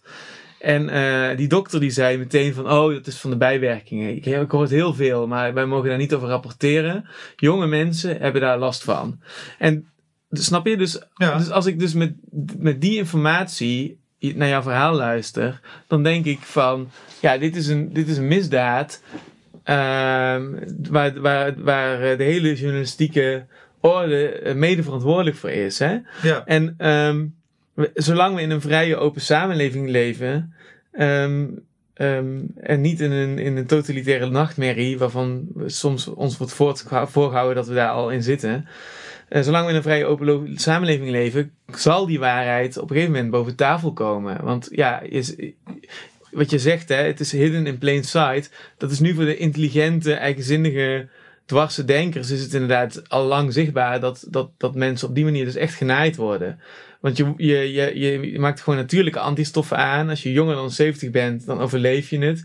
Eh, nou, dat je geen reuk hebt eh, voor een tijdje of geen smaak is heel vervelend. Maar die antistoffen beschermen je 23 keer beter. En als je een, va- een vaccin neemt, dan kun je. Een van de dingen die je kan overkomen is dat je zeven weken lang gruwelijke zenuwpijn krijgt. Nou, het, het, is, het, is, het is gewoon de- een, risk-benefit afweging. En dat is, eh, dat is eigenlijk altijd de standaard geweest bij elk medicijn. Van, eh, eh, je neemt een medicijn omdat, omdat Ja. het eh, zeg maar werkt tegen een bepaalde aandoening of een bepaalde ziekte.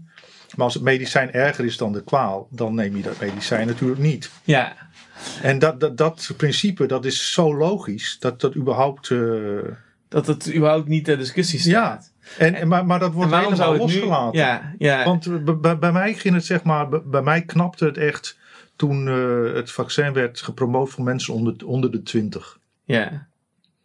Toen dacht ik van, eh, jezus man, wat zijn ze mee bezig? En nu, nu eh, is het zelfs voor, voor kinderen van vijf. Ja. En nu rijden ze rond met prikbussen hè? en ze proberen kinderen te verleiden om los van hun ouders beslissingen te maken. Dat is echt misdadig. En ja, en, en dus en één, één op de zoveel kinderen gaat die gruwelijke zenuwpijn misschien krijgen. Eh, wat gewoon een marteling is. Terwijl zo'n kind Ja, hartontstekingen, zelf wat- wat- antistoffen aanmaakt. Ja, jij, jij gaf me op een gegeven moment een hele lijst van... Of jij zei, jij hebt mij heel veel berichten gestuurd in die, in die, in die fase van... ehm, eh, hoe zeg je dit? Van bijwerkingen die eigenlijk allemaal een beetje weggemoffeld worden. Nou ja, w- Misschien kun je wat, daar iets over vertellen? wat heet weggeboffeld. Kijk, om te beginnen, de bijwerkingen worden niet systematisch bijgehouden. ja. Wat al heel gek is. Want het, we zitten immers in, eh, nog in de, in de onderzoeksfase. Ja, van want, een heel eh, pril eh, vaccin. Wat ja, eigenlijk nou ja, veel te snel ontwikkeld is. Het, het, het, het kijk, dan hoor je weer mensen zeggen van nee, maar het is nu toch goedgekeurd. Nou, dat is niet goedgekeurd. Het is, er is één vaccin is goedgekeurd van Pfizer, maar juist niet het vaccin dat zeg maar algemeen ter beschikking staat. Dat is nog steeds niet goedgekeurd, want dat is nog steeds in die, in die onderzoeksfase. Die eh, in ieder geval tot mei 2022 eh, doorgaat en eh, pas wordt afgesloten in 2023. En als een vaccin in de onderzoeksfase zit, wat ze dan doen, is dat ze actief bijhouden wa- wat er gebeurt. Dus je hebt een groep mensen die het niet hebben, of die een placebo hebben gehad, en een groep mensen die het hebben gehad. En dan wordt, wordt ze elke week wordt er een vragenlijst eh, ingevuld door die mensen, eh, bloed afgenomen. Dat wordt zeg maar actief wordt dat gemonitord. Dat is nu niet, dat gebeurt nu niet. Het enige eh, wat er zeg maar bekend is over de bijwerkingen zijn de vrijwillig opgegeven bijwerkingen. Op, bijvoorbeeld in Amerika heet dat, dat is van de CDC, dat heet de FARS, eh, Virus Adverse Reaction System of zo. En daar kun je dus vrijwillig eh, eh, kun je daar dus invullen als er een bijwerking is. Ik geloof dat dokters dat alleen kunnen, maar misschien ook wel particulier, maar volgens mij alleen dokters. Dus ehm, ja, aan de ene kant kun je zeggen: oké, daar wordt veel te veel eh, ingevuld. Aan de andere kant is er een onderzoek geweest voor COVID over dat systeem door een universiteit, ik geloof Harvard, waaruit bleek dat maar 1% van de bijwerking wordt opgegeven. Dus dat het heel erg ondergerapporteerd is. Je weet het gewoon niet. En dat is op zich al een heel raar iets, vind ik. Ja, dus dat, Dat, eh, dat, dat stemt al tot, eh, tot wantrouwen en sceptisch. Hè? En je zei en, al en van, ik ken uit dat- mijn eigen, erv- eh, eigen ervaring, zeg maar uit eigen omgeving ook, ken ik voorbeelden van mensen die heel ziek zijn ge- ge- geworden na, na, een, een- na de vaccinatie. Ja, Waar de dokter zei, nee dat ligt niet aan de vaccinatie, want die vaccins zijn veilig. Dus, dus eh, er was een bijwerking, maar die wordt gewoon niet opgegeven. ja. Ja, en Dus- plus dat dus heel veel. Ik ken inmiddels meer mensen die, die, een verhaal hebben van deze orde: van ik werd ziek na de vaccinatie. dan dat ik mensen ken die, die ziek zijn geworden heel erg van COVID. Laat staan. Ik ken zelfs helemaal niemand die is overleden aan COVID. Ja, en ik, en ik ken ook eh, eh, mensen die dus echt gewoon, zelfs als je zeg maar dat zou aanspreken, die dan zo boos worden dat je het aanspreekt. ja. Die zelf zich zeg maar zo overtuigd zijn van, eh, van de veiligheid van het vaccin. Dat als je zegt van, hé, hey, je hebt nou een heel rare soort eh, infectie. Die eh, nooit voorkomt bij mensen van jouw leeftijd of zo. En dat gebeurde een paar weken na je vaccinatie. Heeft dat daar misschien iets mee te maken? Of moet je dat niet in ieder geval Melden. melden? Ja. Weet je wel? Want dat is immers het punt. Je weet immers niet of het iets ermee te maken Ja. heeft. Je kan het pas, zeg maar, als je een heleboel data verzamelt, dan kun je daar een patroon in ontdekken. ja.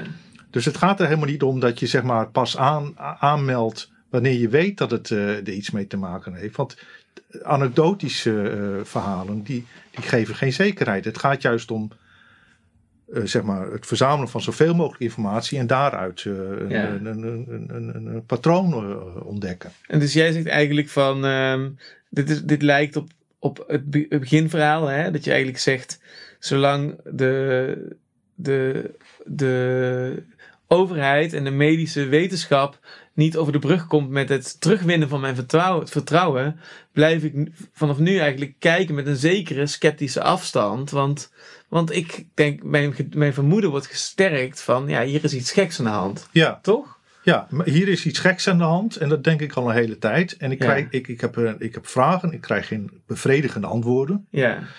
Ehm, en eh, ja, het doet me heel erg denken aan, mijn- aan mijn jeugd. Ik kom uit een heel eh, religieus eh, gezin, Jehovah's Mhm. getuigen.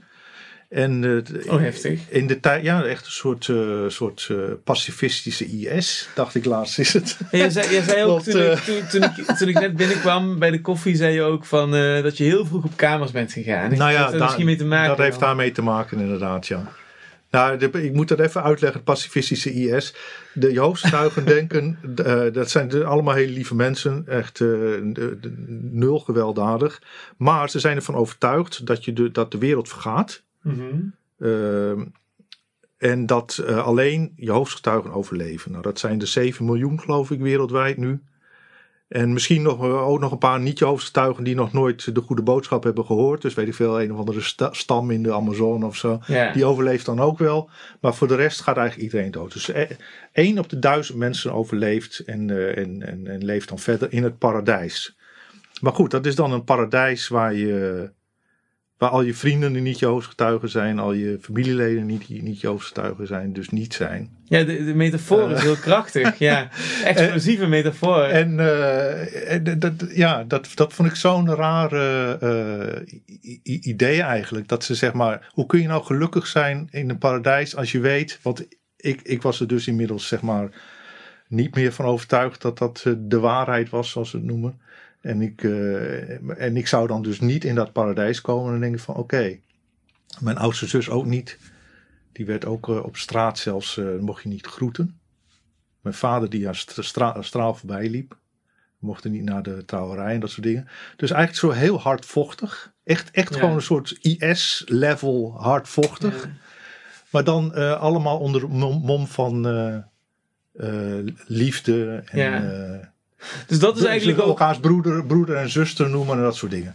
En als je dan dus eh, vragen stelde aan, eh, over bij dingen die dus volgens jou misschien niet klopten of zo, dan werd er nooit antwoord gegeven. Er werd altijd gezegd: waar heb je dat nou weer gelezen? Of waar heb je dat nou weer gehoord? Maar ik kreeg eigenlijk nooit een antwoord op de, op de, op de vraag zelf. En dat, dat herinnert me zo enorm aan die hele discussie, die, die, of de, discussies die ik dan vaak heb met mensen. Als je vertelt over iets dat je hebt gelezen. Of als je een link stuurt van, van een of ander artikel. En dan wordt er vaak, er wordt eigenlijk nooit ingegaan op de, op de inhoud. Maar er wordt altijd dan gezegd, ja, maar dat is een rechts, eh, rechts eh, website of zo. Ja. Of, denk ik van, Ja, eh, ja dat, dat valt mij ook is, op. Ja, want dat is dus wel, eh, de, de, zeg maar, al dit soort dissidente geluiden op, op elk gebied, niet alleen op COVID, maar op, op elk gebied eigenlijk, al, Ja, dat ingaat tegen, de, tegen het overheidsinitiatief of tegen zeg maar, het, het grote eh, na- narratief bedoel ik. Dat, dat vindt eigenlijk alleen nog maar plaats op rechts. Moet ik zeggen. ja, Ja. is ook zo. Ja. Iemand zei gisteren, en dat vond ik echt een gouden uitspraak. Die zei van, ja, je, je, je weet niet dat je gevangen zit totdat je gaat bewegen en die ketting hoort eh, ja, ja, ja. waar je aan vast zit geklinkt. Ja, en dat is eigenlijk wat je dus nu, eigenlijk dus inderdaad, want we hebben niet alleen veel over COVID gepraat, maar ook over eh woke cultuur in universiteiten. Je hebt mij toen ook heel veel doorgestuurd Ja. van bijvoorbeeld die New Di- Discourses, die Ja. website James van die Lindsay. James Lindsay die dat op een hele op een virtuoze manier belachelijk maakt. En, maar ook hele goede essays heeft geschreven en ingesproken.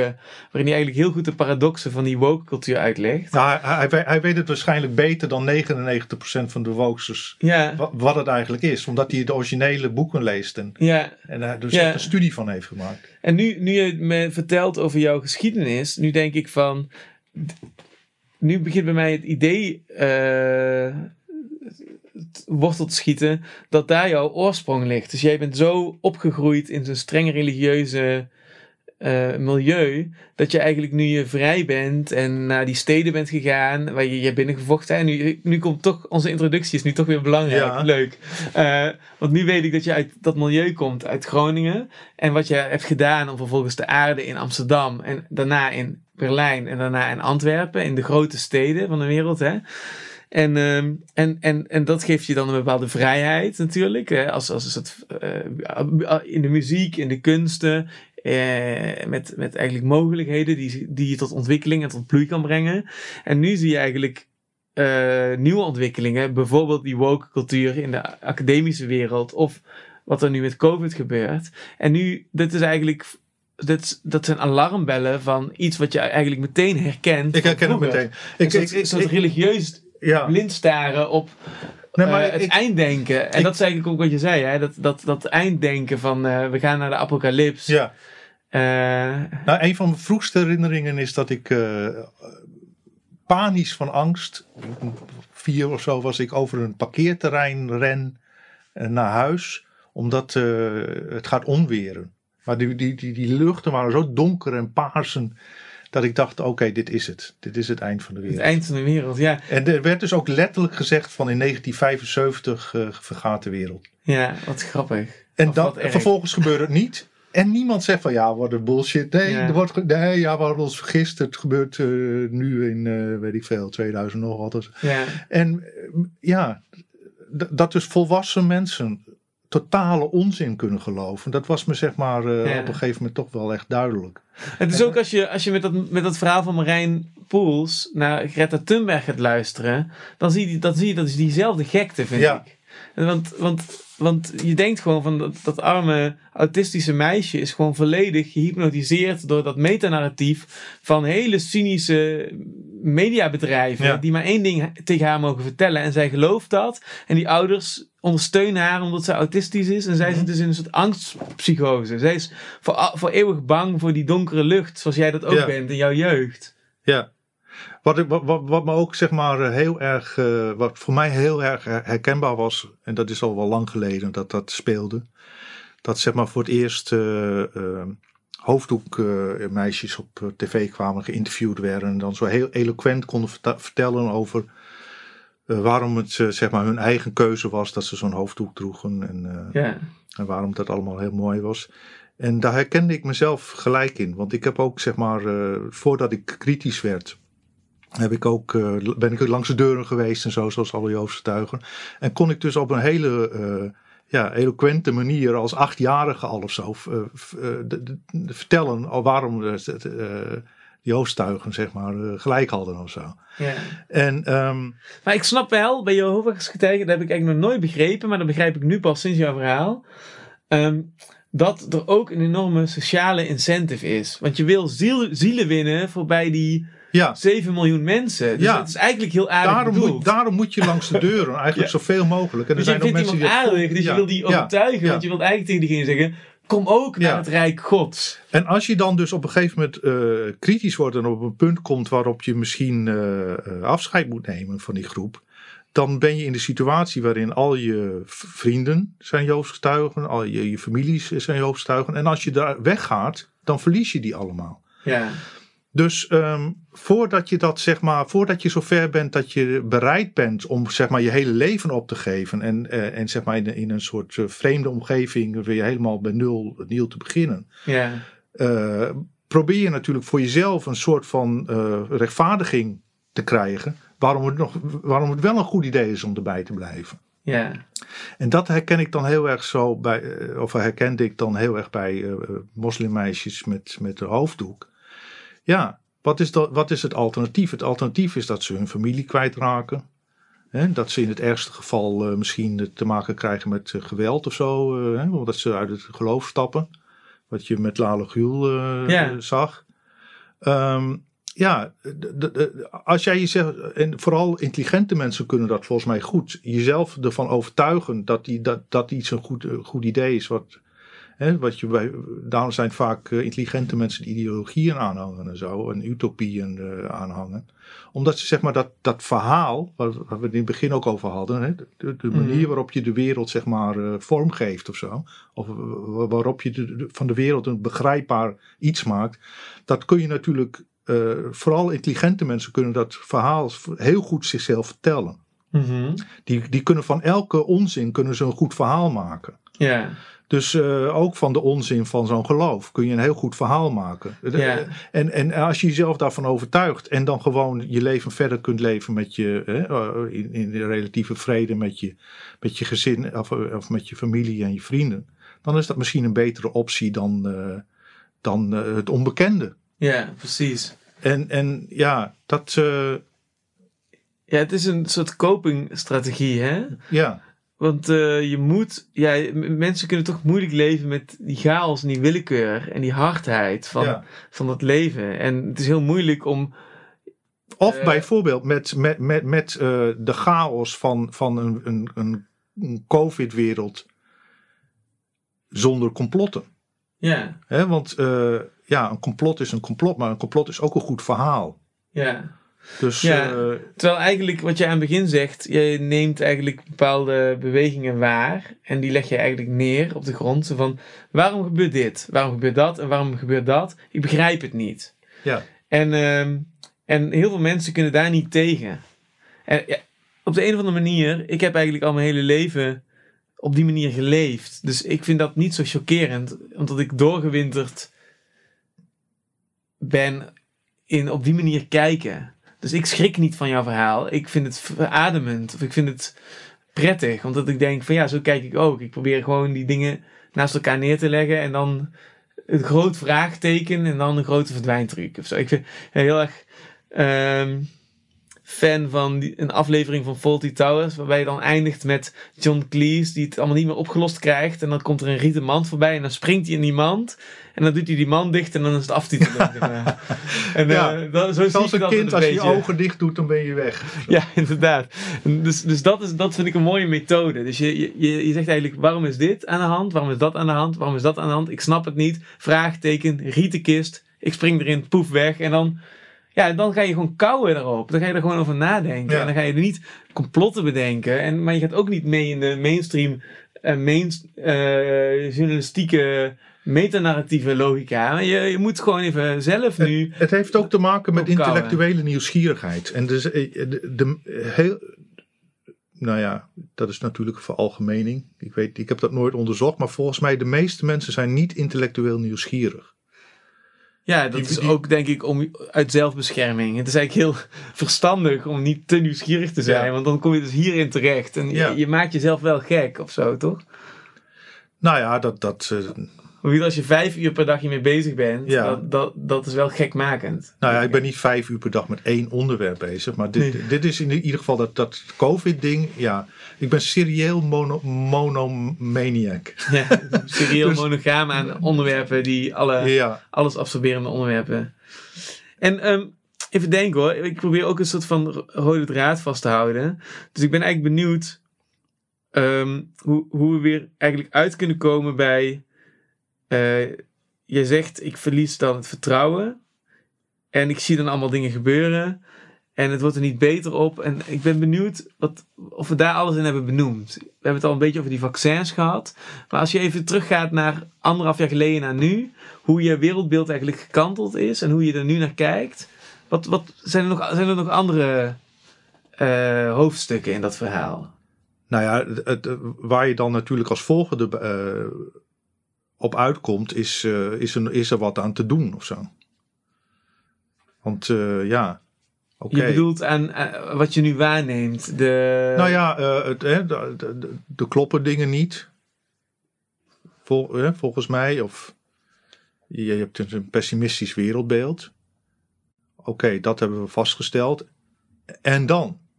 En kun je, zou je kunnen samenvatten wat er niet klopt? Zou je, daarin, zou je, zou je, zou je de kleurplaat kunnen, kunnen aanbieden waar we naar kijken nu vandaag? Eh, Zeg maar, wat, wat, hoe zou je... Nou ja, ja, wat er niet klopt op een gewoon een heel eh, basic level is dat mensen het oké vinden dat eh, andere mensen geen eh, ehm, dat, de, dat lichamelijke integriteit zeg maar niet meer vanzelfsprekend is. Dat, hè, eh, dat, dat het dus zeg maar door, door een meerderheid van de mensen wordt gedacht dat zij voor andere mensen kunnen bepalen dat, dat die mensen zich iets moeten laten inspuiten. Gewoon heel sec. Gewoon nog afgezien Ja. van eh, of dat eh, vaccin gevaarlijk is of niet of zo. Het is, maar het is toch gewoon een persoonlijke keuze voor iedereen. En toch ook een recht om te zeggen van ik wil iets niet ingespoten krijgen. En dat, en, en, en- en nog afgezien van alle grote plaatjes en, en, en, en eh, Ja. is, is dat gewoon, dat brengt het eigenlijk allemaal op zijn punt. Dat, ja, dat is eigenlijk wel heel mooi samengevat, ja. Dus eigenlijk zitten we midden in een storm, in een storm, in een storm. En in het midden van die, al die orkaanactiviteit zitten we in een soort stilte. Een soort van, in het midden van die orkaan. ja, in een verstilde studio.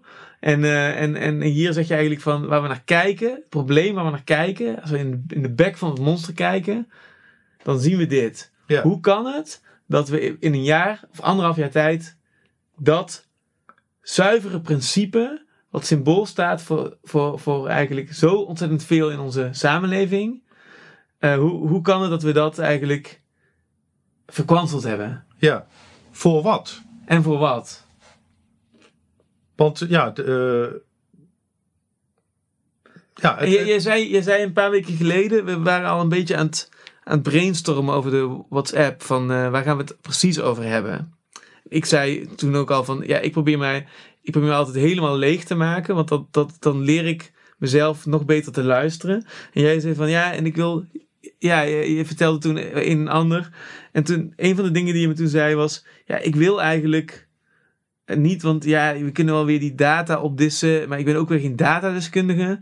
En ik wil eigenlijk bezig zijn met wat daaronder ligt. Of iets wat het, wat Ja. het allemaal samenvat. Of dat wat, Nou ja. wat, wat, wat, wat eigenlijk, waar het mee bij elkaar komt voor Kijk, mij. Wat voor mij, en, en is, heb je dat voor jouw gevoel hiermee geformuleerd? Is dit wat het allemaal, waar het allemaal op neerkomt nu? Ik zei dat eh, eh, om, om, om de volgende reden, namelijk dat ik, dat ik denk dat ik niet de enige ben die, eh, die denkt over, over de, de situatie zoals ik erover denk. En eh, elke keer als ik iemand zeg maar hoor die er zo over denkt als mij, dan vind ik dat heel erg eh, eh, ge- geruststellend of zo. Van nee, ik ben niet alleen. Dus er zijn nog andere mensen die dat ook, ook denken.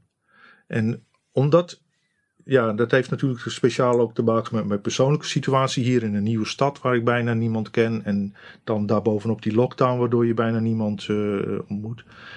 eh, ja, je, je voelt je heel geïsoleerd. En ik denk dat dat, dat voor heel veel mensen geldt. En dat die, ja, dat die, als die mijn verhaal horen, zich daar misschien in kunnen herkennen. En daardoor, zeg maar, een soort, eh, eh, ja, eh, goed gevoel. Iets minder, zeg maar, geïsoleerd ge- gevoel van, van, van, van kunnen krijgen. En ik wilde eigenlijk dit niet doen, omdat ik denk dat er, zeg maar, alles wat op internet wordt gezet, daar krijg je gelijk een, een bak stro- stront over je heen. En zeker over dit, Ja, dit soort onderwerp. En ik kan er eigenlijk erg slecht tegen. ja, Eh, maar ik dacht ook van oké, eh, ik voel het ook als een soort plicht. Dit is dan, ik kan niet veel doen, ik kan eigenlijk niks doen, maar dit kan ik doen. Ik kan gewoon vertellen wat ik, wat ik denk en gewoon eh, mijn, mijn persoonlijke verhaal vertellen. En, en meer hoef ik misschien ook niet te doen, want dat kan voor eh, iemand die dat hoort al, al genoeg zijn. zeg maar. ja. Het is heel, het is heel helder, want... En, en die data, ja oké, ik vind ze heel belangrijk, maar ik ben ook een soort, soort nerd. Eh, maar die data die komen dagelijks ko- ko- komen ze binnen. En iedereen die daar echt in geïnteresseerd is, die kan dat ook zelf wel vinden. ja, Maar dit verhaal, eh, dat hoor je heel weinig, volgens mij. Ja. Het persoonlijke verhaal. En, da- eh, en, en, en, en, de kern van dat verhaal is ehm, dat, dat ja, wat, wat, wat ik net zei, dat, dat, dat, dat ik vind dat mensen el- elkaars, in ieder geval elkaars lichamelijke integriteit moeten respecteren. Ik dacht dat dat een vanzelfsprekend principe was. ja, En dat dat zeg maar nu overboord wordt gegooid eh, voor eh, een soort ja, vermeend gevoel van veiligheid. Want dat is inmiddels ook al wel duidelijk dat eh gevaccineerden ook besmettelijk kunnen zijn. Eh, dat ze zelfs volgens mij eh, nog een hogere virusload eh, hebben dan ongevaccineerden bij, bij, de Delta variant. Ehm, dus, dus zeg maar, maar dat is, weer, dat is ook weer zo'n discussie van wel eens niet. Dus da- daarom wil ik zeg maar daarvan weg en, en ter- naar de kern toe. En de kern is, ja. eh, respecteer mijn lichamelijke integriteit. Ja, en ik denk ook dat. ehm, eh, ja, je zegt ook van: dit is, het, dit, is het, dit is het kleine beetje wat ik kan doen. Dat is grappig, want dat, dat is eigenlijk die Jehovah-roeping een beetje. Hè? Ja, ah, ja. En, eh, maar ik voel het, ik heb het zelf dus ook. Ik denk, waarom ben ik nou deze podcasts aan het maken? En ik heb vandaag nog tegen iemand gezegd van... ehm, ja, voor, voor mij, mijn tipping point kwam op school. Ik geef ook les ehm één dag in de week, voor de helft van het jaar, op een kunstopleiding. En dat is helemaal niet zo vaak dat ik daar ben. Maar het, is wel een van mijn belangrijkste eh, bezigheden. Het is voor mij heel gezond om met studenten om te gaan. En ik hoor ook heel vaak bij eh, bij, eh, ook bij, in, in de universitaire wereld, dat, dat die, die dag dat je les geeft, dat is heel belangrijk voor, voor professoren en voor, voor, eh, voor denkers en voor, voor mensen. Omdat je dan zo in contact staat met anderen en ook weer dat denken verkent en ook weer wordt uitgedaagd en doorgeeft. En ik merkte in het afgelopen jaar om, om, op verschillende momenten dat ik ehm, werd geconfronteerd met een appel dat op mij gedaan werd richting zelfcensuur. En ik merkte ook aan studenten die mij, omdat ik dus mijn mond niet hou, privéberichten beginnen te sturen met, ja, ik ben mezelf aan het censureren. Dus ik, ik, ik begin nu in te zien dat, ze, en ik geef echt op een van de meest ruimdenkende en open plekken les die je maar kan bedenken. Ik heb ook op andere scholen les gegeven en ik heb ook op andere scholen gezeten. En ik heb de school waar ik zit heel hoog zitten, juist vanwege een bepaalde kleinschaligheid. En de leerlingen zijn heel ambitieus, de docenten zijn heel ambitieus. En er heerst een hele gezonde cultuur. Hij is nog helemaal niet zo door die woke cultuur verspeeld eigenlijk. Hè? Maar er beginnen nu draden binnen te komen. En omdat ik zo doorgewinterd inmiddels ben op al die woke dossiers. Ik ben er al tien jaar onderzoek Mhm. naar aan het doen. Je kent het gelijk. Ik herken het gewoon in de kiem. Ja. Ik zie gewoon meteen, hier is het aan de hand. Hier zit het. Weet je wel, iemand in mijn hele kleine dingen. En er was een leerling in mijn klas en die zei, en dan ging het gewoon over een scène met een man en een vrouw. En die man was gruwelijk, die vrouw was gruwelijk dronken geworden in een kroeg. En die man, die, eh, die, eh, die, had, die, die vond dat vervelend. Dus die zei tegen die vrouw van, dat is een dialoog, een scène. En die dialoog zegt die man dan tegen die vrouw, ga jij maar eens even naar een hotel om, uh, om nuchter te worden en ik zit thuis. En ik ben een docent en ik die die ideeën uit te dagen. Dus ik zeg van, uh, nou volgens mij is dat een heel gekke man-vrouw omdraaiing. Dat je een vrouw alleen in een hotel achterlaat. Dat is levensgevaarlijk misschien wel hè. Een vrouw alleen in een in een hotel s'nachts achterlaten. Uh, maar misschien werkt je scène wel veel beter als je dat omdraait. Weet je wel? Dan maak je dat die man gruwelijk dronken is. Dat gebruik je gebruik van cliché. Dat weet ik ook wel. Maar je moet maar eens even kijken. Als je met dat, met dat belang dat die scène opnieuw leest. Wat dat met je scène doet. Weet je wel? Dus ja. dat is eigenlijk, voor mij is dat gewoon een soort van eerste deur feedback. Ja. En op dat moment zegt iemand van dat is seksisme. Dat kan, weet je wel, dat is een man, weet je wel, dat, dat het man-vrouw cliché gebruikt van een dronken man en een vrouw, weet je wel. Ja. En, en, dat, en, dat, is een heel klein, heel klein dingetje. Hè? Dat is gewoon één seconde in een les. Maar ik zie meteen van hier, hier zit zo'n draadje van de van de, van maar, tumor die woke culture heeft. Maar kon hij het ook in zijn eigen woorden uitleggen wat dat seksistisch aan was? Nou, dus dan krijg je een discussie. En, en, en, en dit, zijn, dit is maar één prikje. Want meestal komen er een soort clichés, hè? een soort van uh, ja, spreuken of zo. Ja. Dat wat je dus bij ideologische mensen ziet, en ook bij religieuze mensen, dat ze eigenlijk niet in hun eigen woorden kunnen vertellen wat, wat er aan de hand is, maar altijd teruggrijpen op een soort van uh, Lego-blokken. Uh, Zo'n soort argumentatieve Lego-blokjes of zo. Ja, nou wat ik dus merk, dus voorheen kon ik die discussie heel goed voeren in de klas. En ik heb dit, dit jaar heb ik ook uh, hand en tand verdedigd om die discussie te blijven voeren. Maar het heeft tot, veel, tot, een, tot, een heel, tot heel veel opstootjes geleid. En bij al, in al die momenten merkte ik dat ik als docent mij voor het eerst onveilig voelde. Omdat ik die, snap je, ik werd me meta bewust van het feit dat als die student zou willen, zou zij diezelfde dag op Twitter kunnen zeggen dat deze seksistische docent dit over vrouwen heeft gezegd. Ja. En dan zou ik op een soort van zou ik op exposed op Twitter een soort seksistische docent zijn, terwijl ik alleen maar zeg dat die vrouwen en die man omgekeerd moeten worden. Ja. Dus ik werd in één keer heel erg bewust. En, maar omdat ik een ontzettende hard koppige neiging heb om alles uit te praten, maak ik dat gewoon weer onderwerp van mijn les.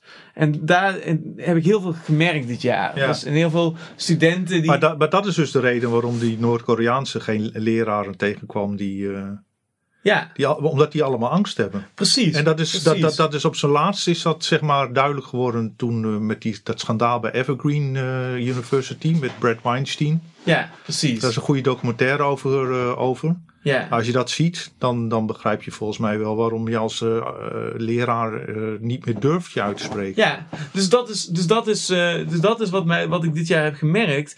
Ik denk, mijn, mijn vak, schrijven, bestaat bij de gratie van alles mogen zeggen. Ja. Dus als ik dat niet meer kan, als ik die, als ik die regels niet kan stellen in mijn les Snap je? Als dat ter discussie kan staan, dan is er geen schrijfles. Nee. Dus ik wil het met hand en tand verdedigen of ik kan geen les meer geven. Dus ik zit echt op dat level. Maar en dus, eh, om heel even mijn, mijn verhaal af te maken. Um, wat er dus met mij gebeurt is dat ik daarin zo koppig word dat ik uiteindelijk ermee eindig dat ik gewoon podcasts ga maken waarin ik alles ga zeggen. Snap je? Ja. En daarom zit ik hier. Dus, dat is, dus als jij vraagt van waarom zit ik eigenlijk hier dit tegen jou te zeggen, dan tegelijkertijd vraag ik ook mezelf af, waarom zit ik eigenlijk hier om dat te zeggen? Ja. En voor mij, ik kan helemaal meteen backtracken dat mijn dat het begin van mijn podcastactiviteit gewoon die school is waarin ik ontdek, ik ben mezelf aan het censureren. Ja. Nou, dat ga ik niet doen. Sterker nog, ik ga nu met iedereen praten en alles zeggen. Ja. En ik zie wel waar het uitkomt, want ik kan er gewoon niet tegen. Ja. Ik ben gewoon zo boos dan op die situatie dat ik hem gewoon meteen wil omkeren als kunstenaar. Ja. Ik wil meteen de sokbindenste buiten keren. Oh, ik mag, ik mag niet zeggen dat een man een vrouw mag zijn en een vrouw een man? Ja. Prima, dan ga ik met iedereen praten, dan ga ik alles zeggen. Ja. Snap je? Dat is gewoon mijn, mijn, mijn, mijn, mijn eerste antireactie op die censuur. Ja. Nou, jij bereed, en jij, jij bereed... jou en jij zegt eigenlijk van ja, nou, ik ben een soort Jehovah-getuige geweest en ik heb die vrijheid geproefd en ik denk van ja, ik wil eigenlijk helemaal niet die rol dat ik nu dit ga zeggen over COVID, maar aan de andere kant voel ik me toch min of meer verplicht en dat is eigenlijk onze, op een hele gekke manier nu onze co-creatie die hier ontstaat. Hè? Van, wij voelen allebei toch een sociale nou plicht om, om, iets van de puzzel bij elkaar we zijn, te leggen. We zijn beide natuurlijk kunstenaars en, en daardoor proberen we natuurlijk eerder zeg maar, dat te beredeneren. Zoals jij dat nu bijvoorbeeld doet.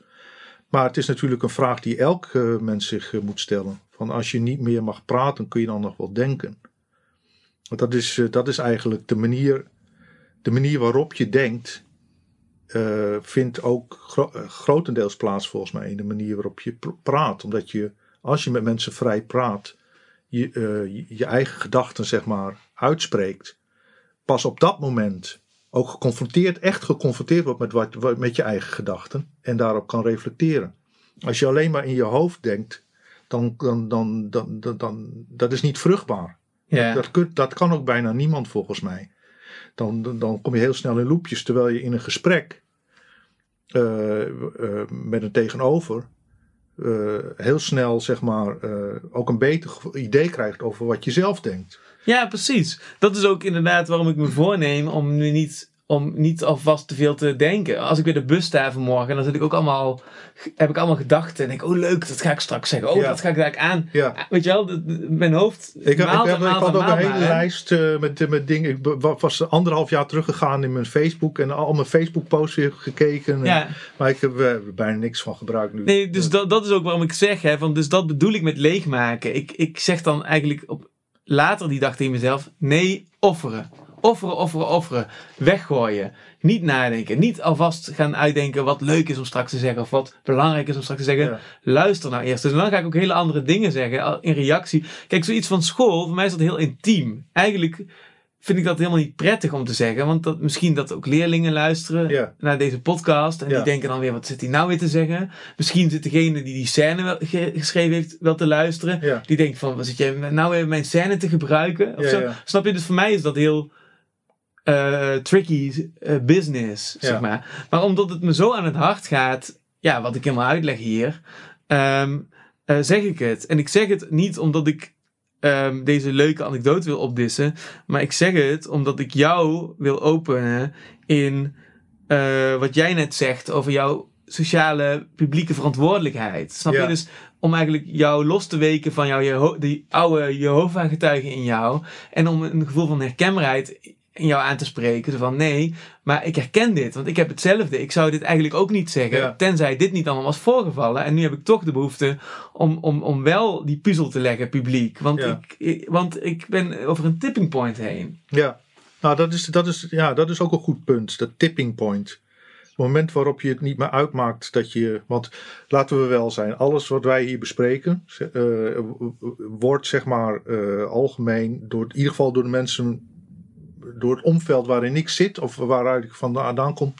wordt toch over het algemeen gezien als rechts. Ja. What- Whatever dat betekent. Ik geloof er niet in dat links en rechts. Maar Ja. zo word je dan wel gedefinieerd. Ja. En eh, ik heb jaren, zeg maar, ehm, geprobeerd om, om dat te ontkrachten. Ja. Zeg maar, nee, nee, ik ben niet rechts, ik ben niet rechts. En er komt gewoon een moment waarop je denkt van, oké, fuck it, dan, ben ik maar rechts. Want Ja. ja. maar, eh, zeg maar, wat, wat dan links wordt genoemd of zo, is gewoon eh, onecht. Is gewoon Ja. niet echt en niet vrij. Ja, wat, wat volgens mij, wat vanmorgen in de trein of in de bus dacht ik, rechts is de wereld zoals die is en links is de wereld zoals die zou moeten zijn. Ja, ik had daar laatst had ik je, had ik je daar iets eh, ik, ik, tijdens het wandelingen. Eh, rechts zegt de wereld verandert, maar de mens blijft hetzelfde. Ja, Links zegt de mens moet veranderen, anders blijft de wereld hetzelfde. ja, Dus zeg maar dat, dat, dat, dat, dat maakbaarheidsgeloof van links. ja, En, de, ja, en dat, utopistische, zeg maar, van pas tevreden als alles perfect is. Ja, dat, en- is eh, dat is wat zeg maar eh, een hoop ellende veroorzaakt. Omdat het vo- voorbij gaat aan de menselijke onvolkomenheid, de menselijke natuur. ja. Ja, weet je wat het is? Ehm, die, die, wat je zegt sluit heel goed aan bij heel veel mensen die ik deze maanden heb gesproken. En Marijn Poel zei ook van ja, ik voel me gewoon precies hetzelfde. Ik ben gewoon altijd een linkse, geëngageerde, progressieve filmmaker. En weet je, sterker nog, ik dacht dat klopt ook bij, bij, bij hem. Want hij, hij is dan bezig met vluchtelingen en daar wil hij films over maken. Maar dat zou al niet mijn startpunt zijn. Weet je wel? Dus, dus, dus hij is daarin nog eigenlijk linkser en meer geëngageerd dan, dan ik, ik zou beginnen. Dus Ja. ik zou veel intuïtiever beginnen bij, bij. Ik weet niet waar mijn geknutsel vandaag weer toe leidt. Of zo. Ik hoef niet per se Ja. te beginnen bij sociaal onrecht of zo. Hè? Nou, ik, ik, ik ben nooit zeg maar echt links, links geweest eh, op, in politieke zin. Omdat ik zeg maar, mijn vroegste ervaringen met echt links eh, in de kraakpanden waren heel negatief. Oh ja, ja. Hè, ja. want daar had je dan zeg maar van die vergaderingen met. eh, En de, het, eh, ja, er, was, er waren altijd van die dictatoriale types. Van die krakers die dan iedereen afbekten en zo. En ik dacht, nee, dat, dat, is niet mijn wereld. Maar inderdaad, dat jaren tachtig VPRO-gevoel, dat is wel een beetje, heeft mij heel gesocialiseerd. Ja. En daar zit ik, denk ik, nog heel erg in. Maar er zijn zeg maar wel dingen veranderd. Dat ik bijvoorbeeld het, eh, eh, het besef dat, eh, dat Stalin net zo slecht was als Hitler. Dat is zeg maar een soort van doorbraak eh, mo- mo- Ja. moment geweest of zo. Dat ik zeg maar vroeger niet. ja, oké, Stalin is slecht, maar het communisme is wel goed hoor, of zo. Ja. Want eh, ja, er is nog nooit echt communisme ge- geweest. En de- dat je dan beseft van ja, er is ook nog nooit echt fascisme geweest. ik Ja. bedoel, ja, eh, dat is gewoon zo'n eh, Hetzelfde. z- niet-zeggend eh, cliché of zo. ja. Het, ga- het gaat toch over, over wat er in de, in de, in de wereld, zeg maar, eh, eh, uitkomt. ja. Da- die, die, de uitkomst. En die is zeg maar eh, bij, bij, bij, bij eigenlijk alle utopieën en alle ideologieën of geloven is die eigenlijk altijd eh, ellendig. Ja, in ieder geval in het nadeel van de menselijkheid, Ja. de menselijke maat. En inderdaad, ik heb diezelfde doorbraak gehad. Overigens heel ironisch eh, aan het begin van de pandemie. Toen ik eindelijk toekwam aan een aantal dikke boeken waar ik eerst niet doorheen kwam. En een daarvan, ehm, eh, dat, dat is nog steeds een van de beste boeken die ik de laatste tien jaar heb gelezen. Ehm, maar nu ben ik de titel kwijt.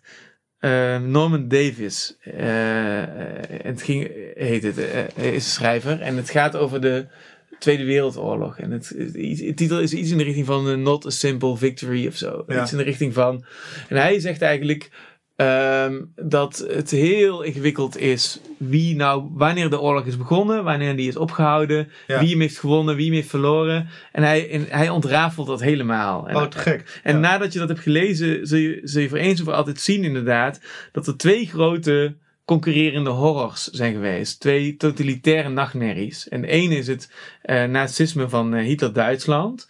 En de andere is inderdaad het, eh, het communisme van Stalin. Ja, die Hitler Dat zijn ook hielp, hè? eigenlijk- ja, die, tot de ja. dag voor de aanval op Rusland leverden ze materiaal en graan aan, aan Nazi-Duitsland. Ja, en ze hebben ook keurig gewacht. Hè? En, en die Norman Davies zegt eigenlijk van we kunnen wel heel tof doen over wat er allemaal in Europa is gebeurd. Maar eigenlijk is het een scheet in vergelijking tot wat er allemaal in het oosten is gebeurd. In het oostfront. Ja. En, eh, en snap je, en hij, hij staaft het allemaal met rekensommen, rekensommen, rekensommen. Hij rekent alles door. En, en, ehm, en je ziet gewoon eh, dat, dat, de, dat de getallen veel gruwelijker zijn aan, aan de kant waar de twee horrors hebben gebotst. Hè? Waar, Ja. en, met, met als grote culminatiepunt natuurlijk eh, de slag in Stalingrad. En, eh, en dat is eigenlijk, denk ik, de hel op aarde geweest, die, die plek in dat jaar, zeg maar. Ja. En dat is eigenlijk het, de wormhole van de absolute horror Ja. zeg maar. En daar, hebben, daar is, heeft de grote krachtmeting plaatsgevonden. En eh, wat wij op scholen leren is, is, is dat we, dat, als we zeggen dat nooit meer, dat we dan, daarmee bedoelen we de holocaust en, en met name ook het lijden van de joden en de, de, de kampen. Hè? ja. En, ehm, maar wat hij eigenlijk toevoegt aan die discussie is dat de draaikolk aan de linkerzijde even groot is, en dat zeg jij ook, als de draaikolk aan de rechterzijde. Ja. Nou ja, de, de, de industriële vernietiging van, van, eh, van de Joden, dus de, de Ja. death, camps, dat is Ja. echt uniek in de geschiedenis. Ja, dat is uniek inderdaad. Maar ja, dat is- dus, dat dus het komt unieke ook- karakter moet tot het- uiting komen in die term. Hè? het is misschien een beetje, nee, ik weet niet of ik dit moet zeggen, maar het waren Duitsers. En Duitsers zijn gewoon erg goed. in- Orderly. in- ja. dus ja, dat is gewoon de uitkomst als je.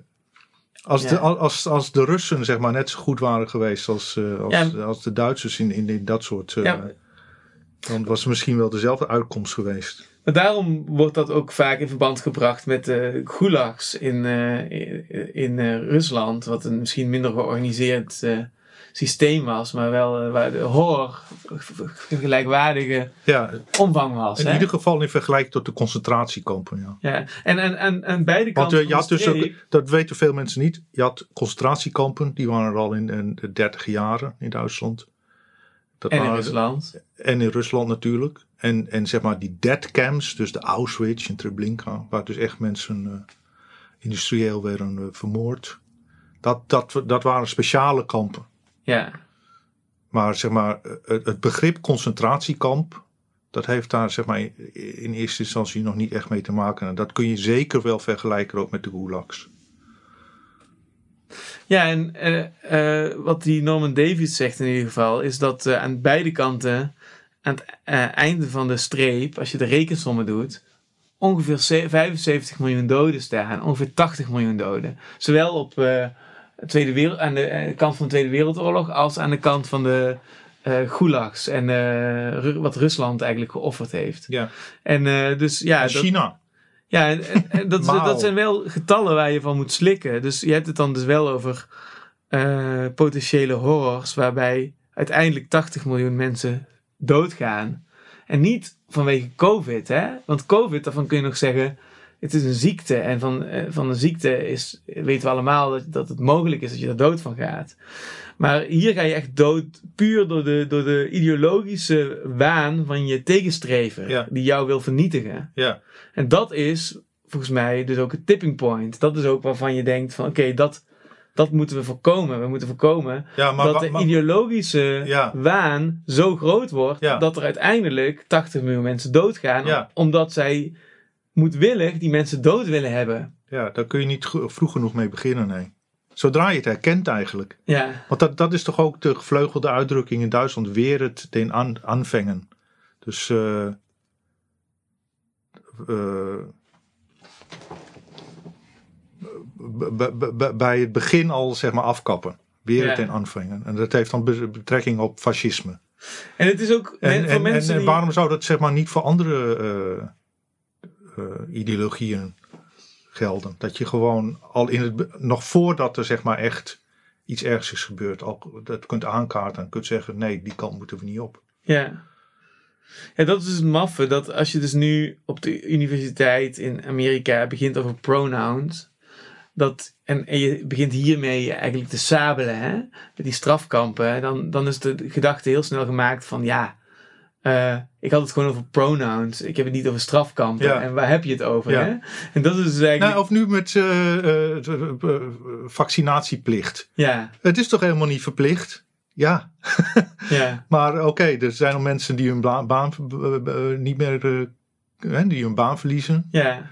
Eh, binnenkort, eh, ik geloof 15 september of zo in, eh, in Frankrijk. Dat je in de gezondheidszorg niet meer zonder vaccinatie mag werken.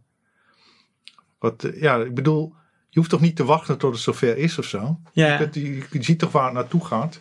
Ja, en dat is denk ik ook wat, wat ik ter verdediging zou opwerpen. Van, van eigenlijk als je in zo'n collectief trauma zit, hè, zoals de Tweede Wereldoorlog, dat is ook een onverwerkt collectief trauma. Zit je eigenlijk met z'n allen in die, in die reenactment van die story, van dat metanarratief. Dus daarom dat we de hele tijd dat iedereen die er eigenlijk van overtuigd is dat we dat niet moeten willen. Horror A of horror B, Ja, draaikolk A of draaikolk B, hè, de holocaust of de gulag, als we dat allebei niet willen, dan zitten we dus de hele tijd in een situatie waarin we in elkaar die horror projecteren als schrikbeeld om te voorkomen dat dat de waarheid wordt. Ja. Dus dat is eigenlijk waarom die, die, die, die, dat verha die verhalenabsurditeit optreedt. En Ja. dat wij het nu ook weer over de holocaust en over de gulag hebben. Dat is niet omdat we Maar doem- het- het- do- in dat doemdenken zitten, maar dat is omdat dat hele concrete eh, extensies heeft in de werkelijkheid. En je moet dat aanraken, dat trauma. Je moet erover praten en kunnen babbelen en zelfs Nou ja, grappen over kunnen maken om, om dat maar te kunnen... je hoopt natuurlijk dat dat ze voor iedereen een soort eikpunt is. Dus dat als je zoiets noemt, dan iedereen begrijpt wat je bedoelt. Ja, inderdaad. Maar, maar daar gaat het al mis volgens mij. Kun, je, kun, je, kun je dit uitwerken? Kun je deze gedachte toelichten? Eh, nou ja, eh, ik, ik vergeleek net zeg maar Stalin met Hitler.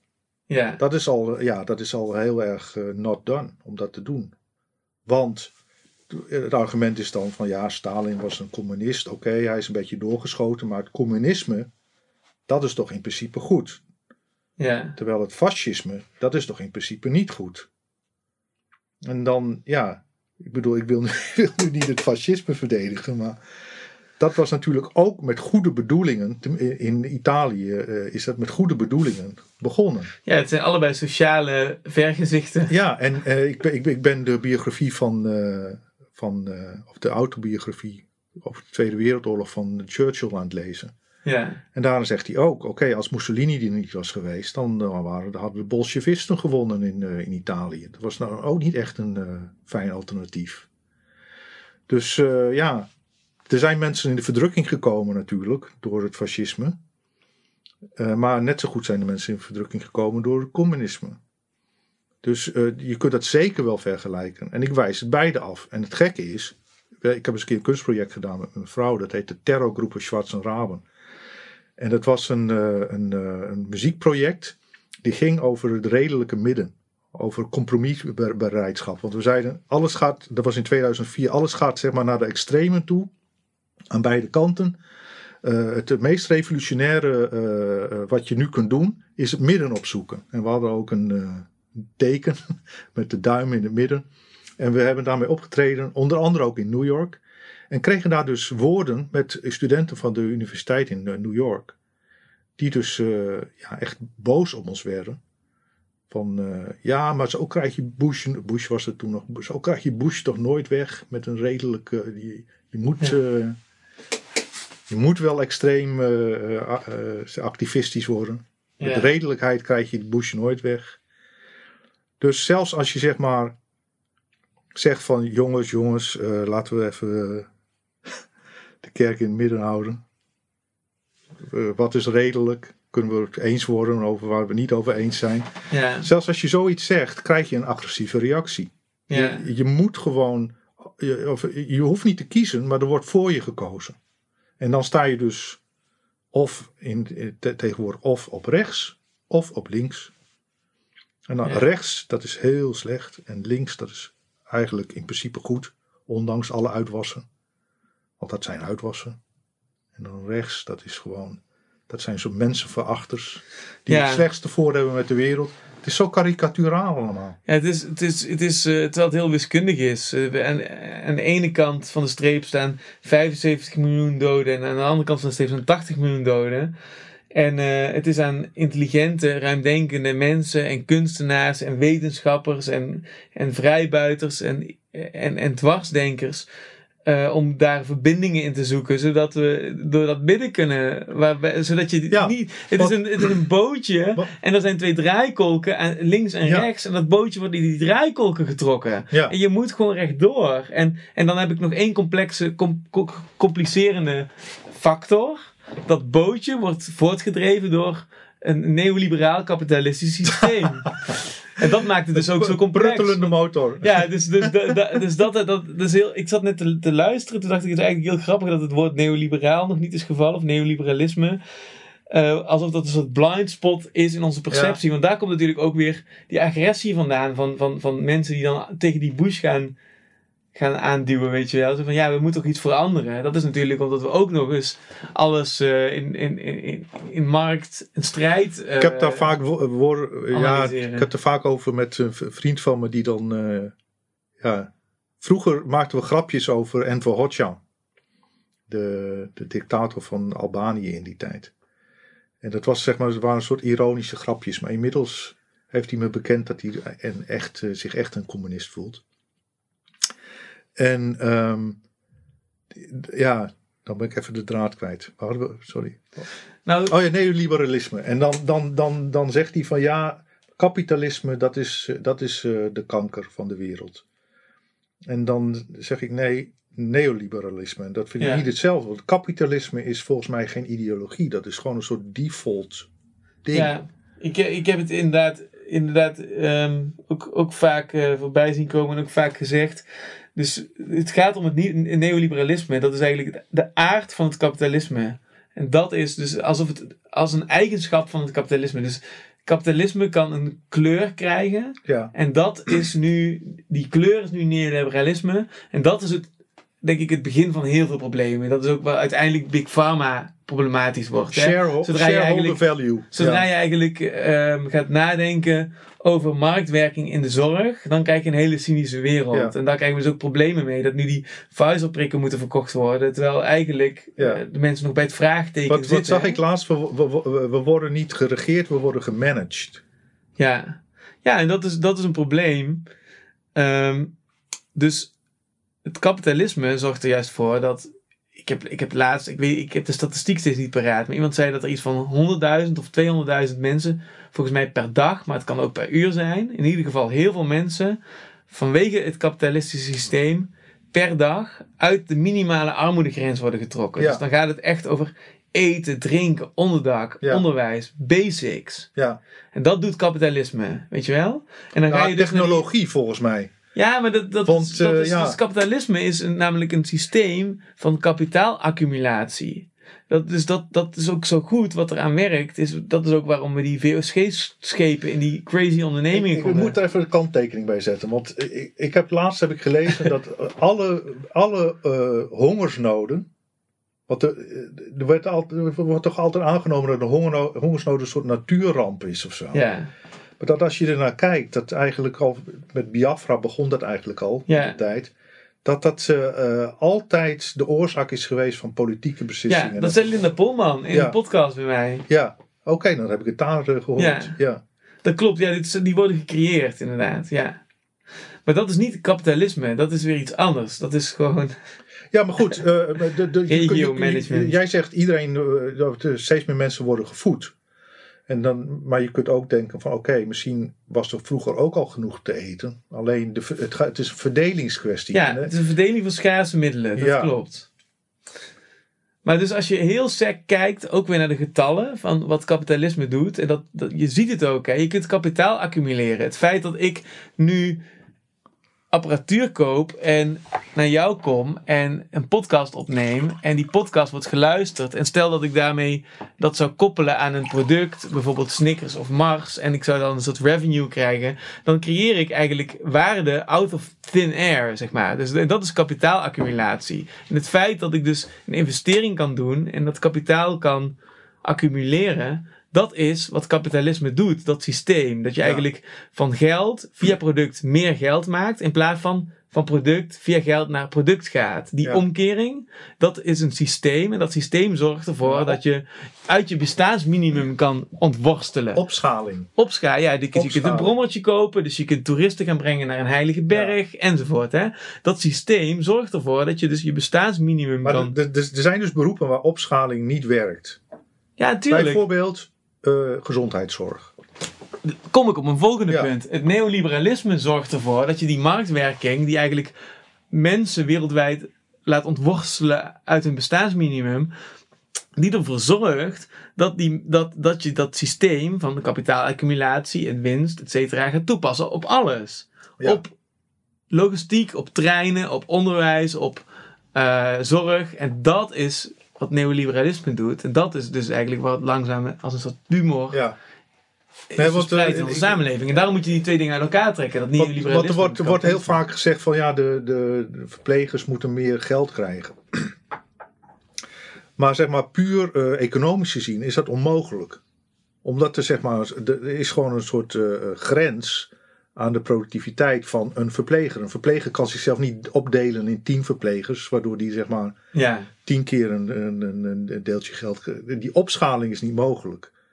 Dus moet je gewoon als, als, eh, eh, als eh, maatschappij moet je gewoon zeggen: oké, het, het is ons, ons gewoon waard om daar geld, om daar zeg maar, om dat te subsidiëren. ja, Zodat ze meer geld krijgen. Alhoewel dat zeg maar economisch niet rendabel is, beslissen we als maatschappij dat dat, dat, dat soort beroepen meer moeten verdienen. Mhm. Als je alles overlaat aan de, aan de markt, dan is het gewoon logischerwijs onmogelijk om eh, verplegers meer, meer eh, te laten eh, te, loon te geven. En, en zeg maar, wa- wat jij nu beschrijft. Je maakt een podcast, oké, die zet je dan op Spotify. Die kan honderd keer worden geluisterd. Die kan ook een miljoen keer worden geluisterd. Dus het is heel makkelijk zeg maar, op te schalen.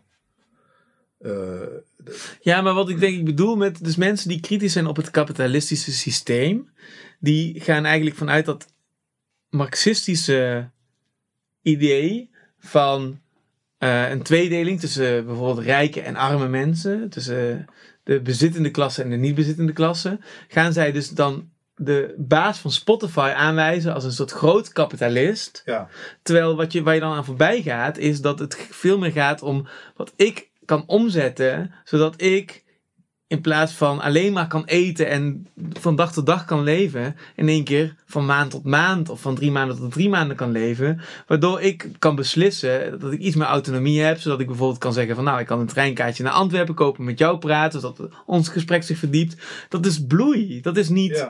Snap je? Dat gaat dus om. En, en, en, en, en mij zal het aan mijn reet roesten hoeveel daar uiteindelijk uh, de, naar die baas van Spotify gaat. Al, al kan hij tien jachten kopen en twintig eilanden, dan gaat hij lekker daar zitten. Het gaat erom dat het gros van de mensen tot bloei komt. Ja.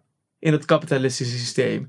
Alleen wat we verliezen is als je dat op alles gaat toepassen. Dat is wat het neoliberalisme doet. is een filosofie die in het kapitalistische systeem is gaan zitten. Ja. En het gaat toepassen op alles. En dan krijg je een hele cynische wereld. Want dan gaan ook de ziekenhuizen volgens diezelfde principes werken. En dan krijg je concurrentie in de zorg, omdat mensen nou eenmaal 180 willen worden en ook facelifts willen krijgen of eeuwig jong willen zijn. Ja. En dan gaan, gaat daar een soort race ontstaan. En dan aan het einde van dat liedje krijg je dat Pfizer spuiten moet gaan verkopen terwijl iemand zenuwpijn heeft. Ja. Ik, ik bedoel, ik jong leer het nu even heel snel door elkaar, maar, maar, daar hebben we het voor mij over. Ja, als peer-reviewed studie zal het wel niet uh, helemaal... Helemaal kloppen, maar ik ben het er wel mee eens. Nee, maar ik bedoel, op die manier zijn we nu aan het jongleren volgens mij met die grote onderwerpen. Ik wil, ja, nogmaals, uh, het is natuurlijk voor, niemand een favoriete bezigheid om op een willekeurige dinsdag te gaan jongleren. Holocaust dit, Gulag dat, uh, Pfizer, neoliberalisme, dat zet je allemaal maar op het internet. Dat is mega kwetsbaar. Snap je? En waarom doen we dat? Snap je? We willen daar toch chocola van maken. Je wilt toch, ja, wat je ook zei, van wat is nou de de weg hieruit? En eigenlijk moet ik, moet ik nu die vraag aan jou stellen. Nou, ik ben nu ook een beetje zelf aan het freestylen, weet je wel. Ik, ik raak enthousiast van jouw verhaal. Nu ben ik zelf los te komen. Dus ik begin nu aanbod te geven met al gekke theorieën. Maar nu vraag ik het aan jou. Wat is, wat is naar jouw idee de... Als, als, ik een, als ik een sluitend verhaal zou kunnen vertellen, zeg maar, waar, waarin, uh, waarin ik de, de wereld zoals ik die zie zou kunnen verklaren dan doe ik hetzelfde als de complotdenkers. Dan doe ik hetzelfde als de religieuze goeroes. Dat klopt. Dus dat, dat moet je niet doen. Maar jij zei net wel heel mooi van hoe komen we hier nou uit? En dat is niet een, een vraag nou, van. Ik denk dat het heel erg, heel erg belangrijk is dat mensen elkaar eh, in persoon ontmoeten. Dus persoonlijk ontmoeten. wat wij nu doen vandaag. Wat wij nu doen en, en geen gezoom gedoe en geen. Uh, of op de social media, alhoewel je daar best wel veel informatie kunt krijgen, het, het bevredigt niet. Je kunt zeg maar alleen in een persoonlijke ontmoeting kun je, uh, kun je groeien, denk ik. En kun je. Dus de, zeg maar dat, hele principe van uh, social distancing, dat staat daar lijnrecht tegenover. Met dat mensen nu bang voor elkaar worden en, en afstand van elkaar nemen, letterlijk dat kun je ook symbolisch zeg maar, uh, zien als iets, uh, als iets heel erg uh, schadelijks. Want iedereen kent, kent toch wel de situatie waarin je zeg maar, heel snel een escalerend gesprek hebt op de social media. Ja. Met, een, met, met, met iemand die je kent, weet je wel? Met wie je een biertje hebt gedronken en ja. Dat zou toch never nooit niet gebeuren als je, zo, als je datzelfde gesprek zou hebben met iemand uh, in persoon. Maar dat, ja, dat heeft toch ook heel erg te maken met dat je er publiek bij hebt? Dat denk ik altijd ja, ja, op social media. Ja.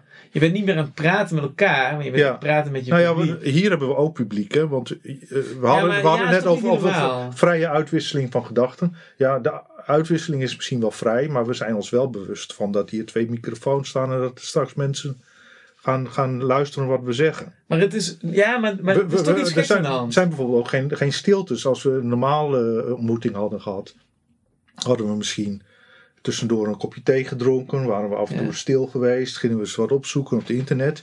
We proberen wel, zeg maar, eh, eh, het gesprek aan de gang te houden of zo. En dat is, dat is al een onnatuurlijke situatie, vind ik. Maar het is wel zo dat we dus, dus de, de, de hoeveelheid zwaarte die we. ehm, het soortelijk gewicht wat, wat in dit gesprek nu inmiddels in ons midden zweeft, is eigenlijk absurd. Ergens, hè?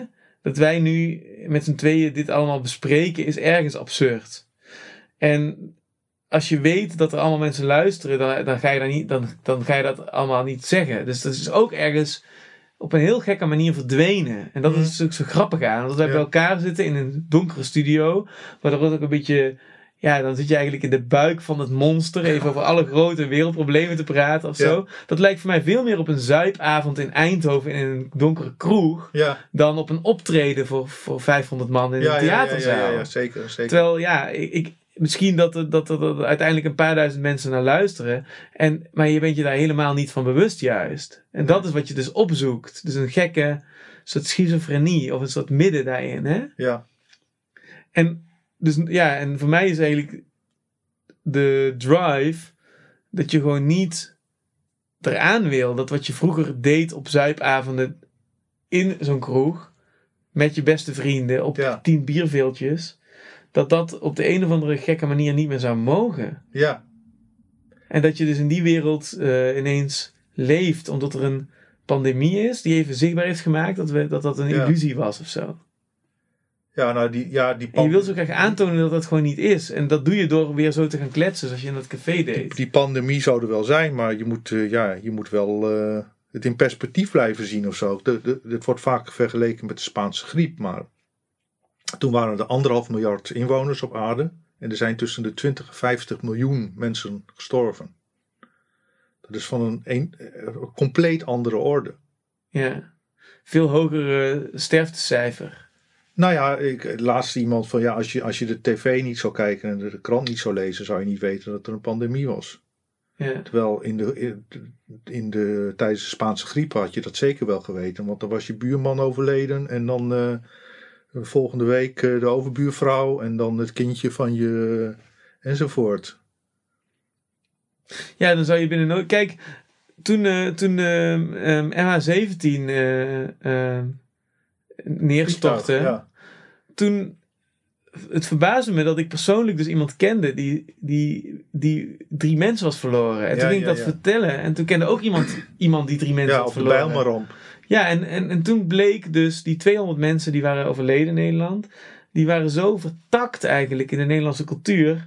Dat je, dat je allemaal mensen kent die iemand kennen die, die, die iemand hebben verloren. En dat gaat dan om 200 mensen. Ja. En nu heb je een wereldwijde pandemie. En ja, de, volgens mij de doden die daadwerkelijke gevallen zijn, dat zijn ook allemaal mensen die ook in die leeftijd zijn. Die, je, ik ken wel iemand die 94 was en die, Ja. ja. die had ook misschien nog wel twee jaar kunnen leven, maar die is dan Ja. nu dood gegaan. Ja. En dat vindt iedereen ook eigenlijk heel goed. Of ik bedoel, respectabele leeftijd en misschien was dit maar beter zo. Nou ja, de gemiddelde st- eh, leeftijd van de mensen die overleden zijn aan COVID is toch hoger dan de gemiddelde levensverwachting. Ja, dat is wel zo, maar, maar, maar, Nee, maar goed, eh, ik, weet- whatever dat betekent. Maar eh, ja, voor mij is het best wel inderdaad raadselachtig. Terwijl ik nu dus heel concreet dus inderdaad verhalen hoor van mensen, die bereiken me dan wel weer. Mensen die eh, last hebben van die bijwerkingen van die ja, shotjes. waarvan je weet dat, dat die in elk geval worden onder, ondergerapporteerd. Ja, Dat, dat, is, nou, dat weet ik gewoon zeker. Omdat ik gewoon concrete voorbeelden heb uit mijn eigen omgeving. Van mensen die gewoon echt, echt eh, vreemde eh, symptomen hebben na Ja. vaccinatie. Die niet gemeld worden.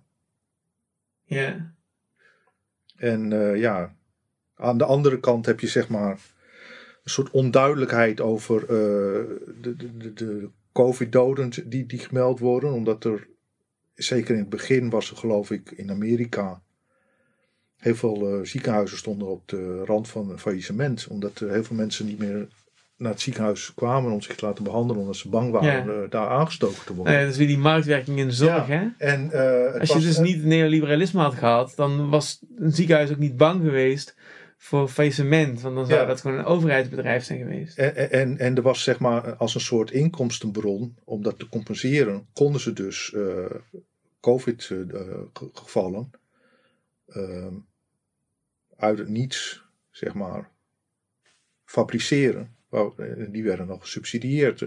Dus el- elke COVID-patiënt die aan, aan een respirator kwam, aan een beademingsapparaat, kregen ze 39.000 euro subsidie van de overheid. Dus heel veel mensen zijn aan een respirator gelegd die dat, waarvoor dat helemaal niet had gehoeven. En achteraf blijkt dat ook heel veel mensen onnodig zijn gestorven.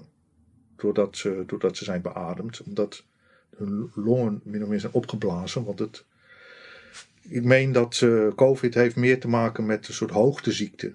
Qua verschijnselen. Voor als je zeg maar eh, bergklimmers of zo. Die hebben dat soort verschijnselen in de longen.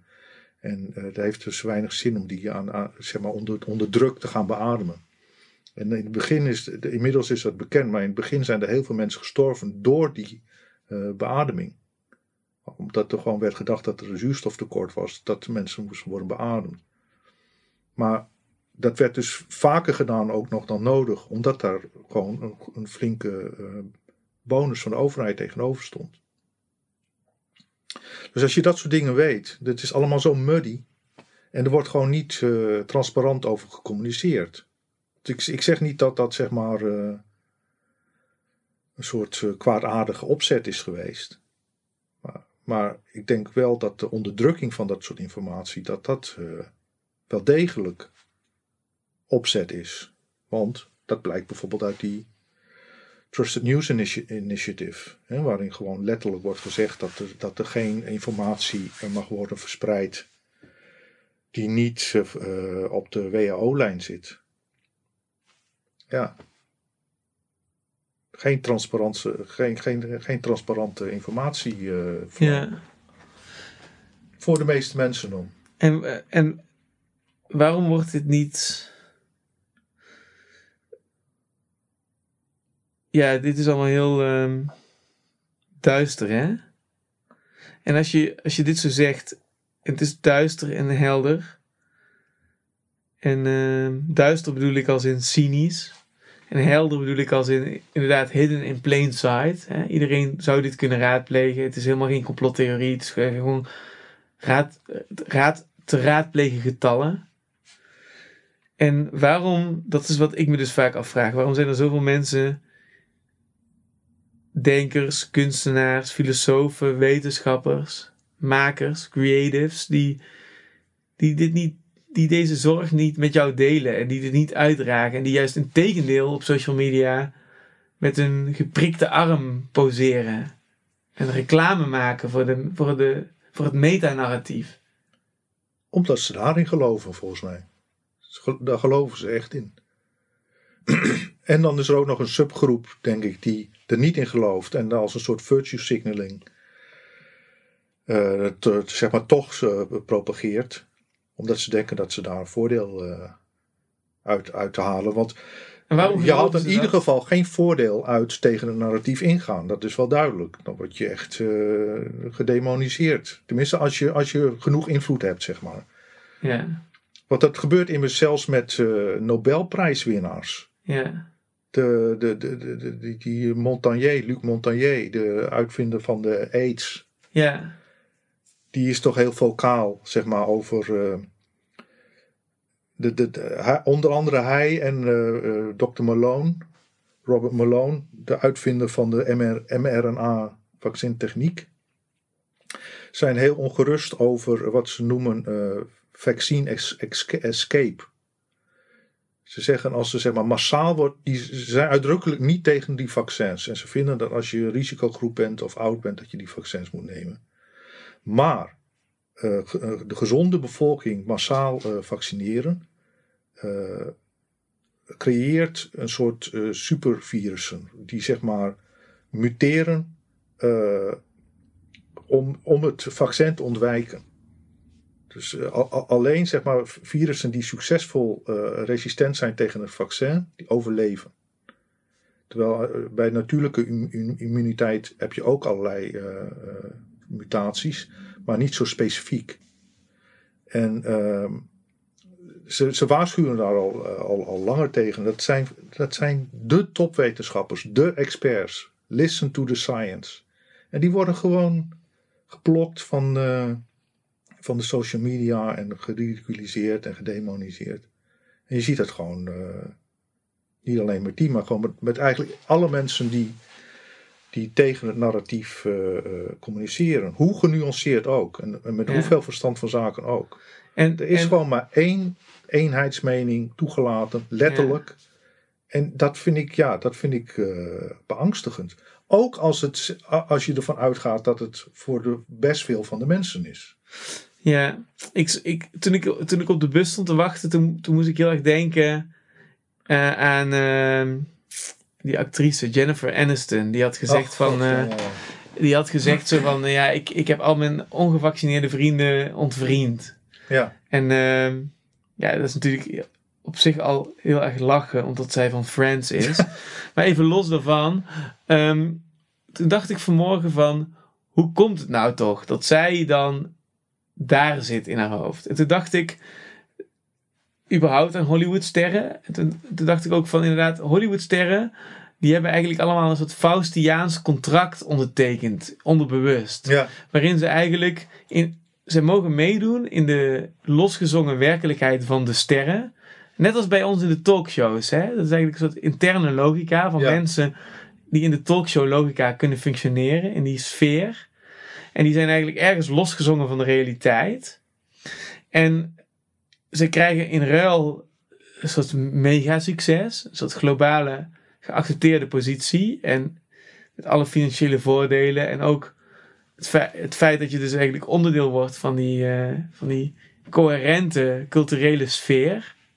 Je- ja, het is natuurlijk toch Jennifer Aniston, de actrice van Friends. Friends op Netflix. En die serie is zoveel miljard keer bekeken en iedereen vindt het vet. Nou, en die ben jij dan. Hè? Dus de, de, en, en de ruil die zij maakt is eigenlijk dat zij dus mee moet doen met een soort broodtrommeltje of een soort survival pakketje van dingen die zij mag vinden in de publieke ruimte. ja, Bijvoorbeeld tegen Trump, ja, tegen Brexit, pro ehm, genderneutrale toiletten. ja, En dat is een heel pakketje, dat is een lijstje met dingen tegen klimaatopwarming, ja, voor de zonnepanelen, ja, tegen dit, voor dat. En zolang zij uit dat broodtrommeltje eet, mag zij meedoen. ja, En dus in COVID is, dat dus, is zij dus nu voor vaccinatie. En dan kan ze dus inderdaad die mening mag ze dat op dit tot uiting brengen. Ja. Namelijk, ik heb al mijn gevaccineerde vrienden, ongevaccineerde vrienden ontvolgd. ja. En dan, dan eet ze nog steeds dat broodtrommeltje. En, Maar ze had het niet hoeven zeggen. ja, en, en, en, en dat is, ik zie dat inmiddels als een soort Faustiaans contract. Dus zij mag alleen maar uit dat rugzakje iets halen.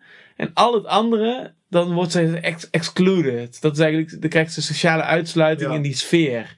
En, en door COVID wordt dat helemaal op scherp gesteld. En zo kijk ik dus nu naar Jennifer Aniston. Als iemand die eigenlijk zo ontzettend vast zit in dat systeem waarin ze maar een paar dingen mag vinden. Een lijstje die ze gewoon krijgt. Ja, En als ze daarvan afwijkt, van het script, wordt zij eigenlijk eh, sociaal buitengesloten. ja. En daar zijn we nu. Nou, maar dat lijstje hoeft ze niet eens te krijgen, want ze weet zelf ook wel hoe het zit. Als je een beetje zeg maar intelligent bent en een beetje gevoelig bent voor sociale status, dan weet je gewoon van jezelf al als ster wat er op dat lijstje staat. Er hoeft, Ja. niet, er hoeft niet iemand aan je deur te kloppen s'nachts van hier is je lijstje, dit moet Maar- je zeggen. Maar we weten het allemaal wat op het lijstje staat. Ja. En dat is inderdaad. En dat zijn gewoon linkse, progressieve idealen van ruimdenkende mensen die overwegend een beetje goed willen zijn voor zichzelf en de wereld en voor anderen. En het gekke is dat sinds vijf of zes jaar is dat gaan verschuiven.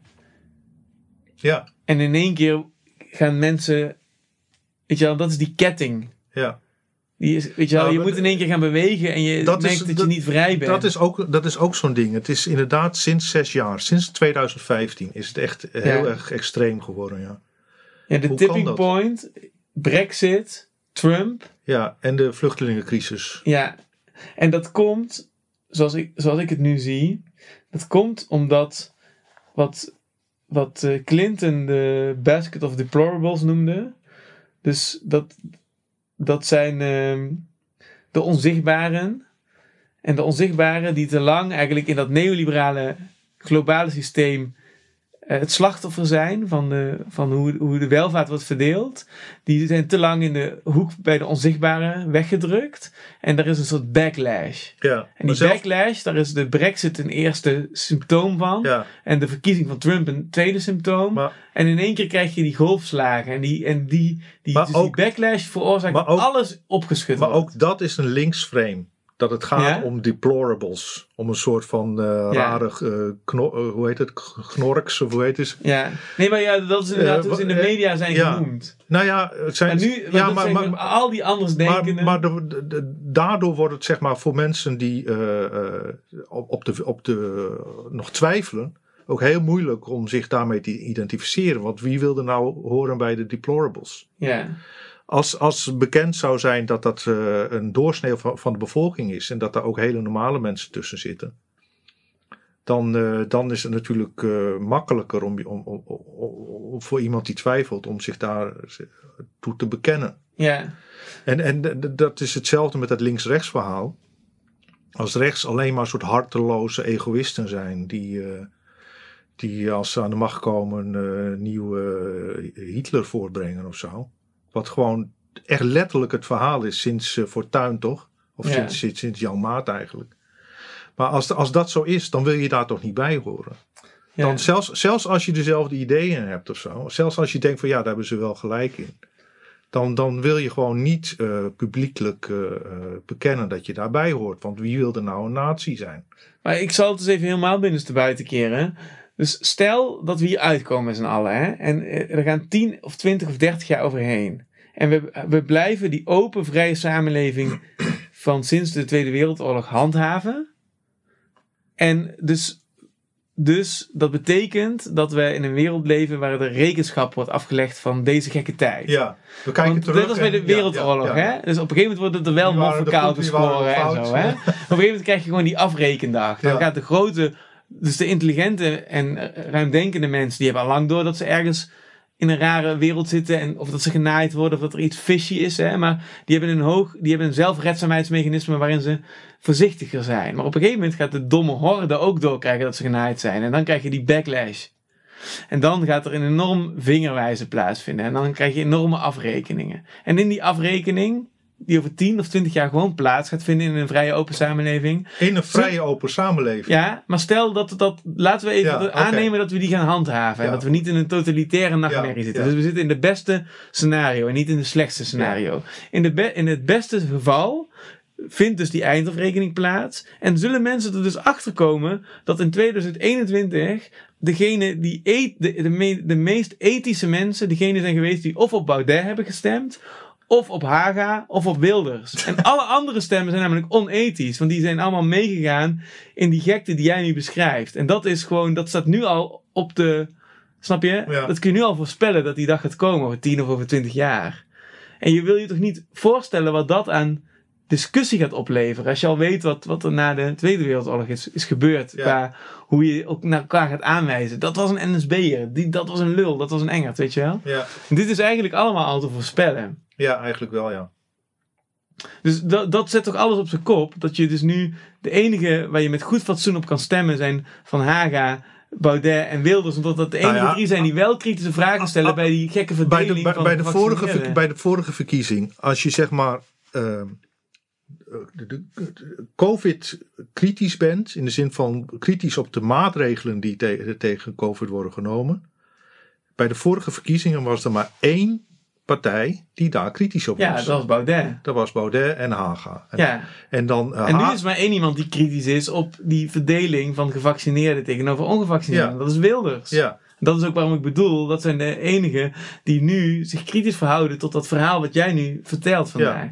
Dus dan, ja, als je dan zeg maar, eh, je zegt, ja, heel veel mensen zeggen dan, ja, maar ik, ik ben het niet eens met heel veel wat hij zegt. En, maar ja, wat is, wat is nu het belangrijkste? Wat is zeg maar,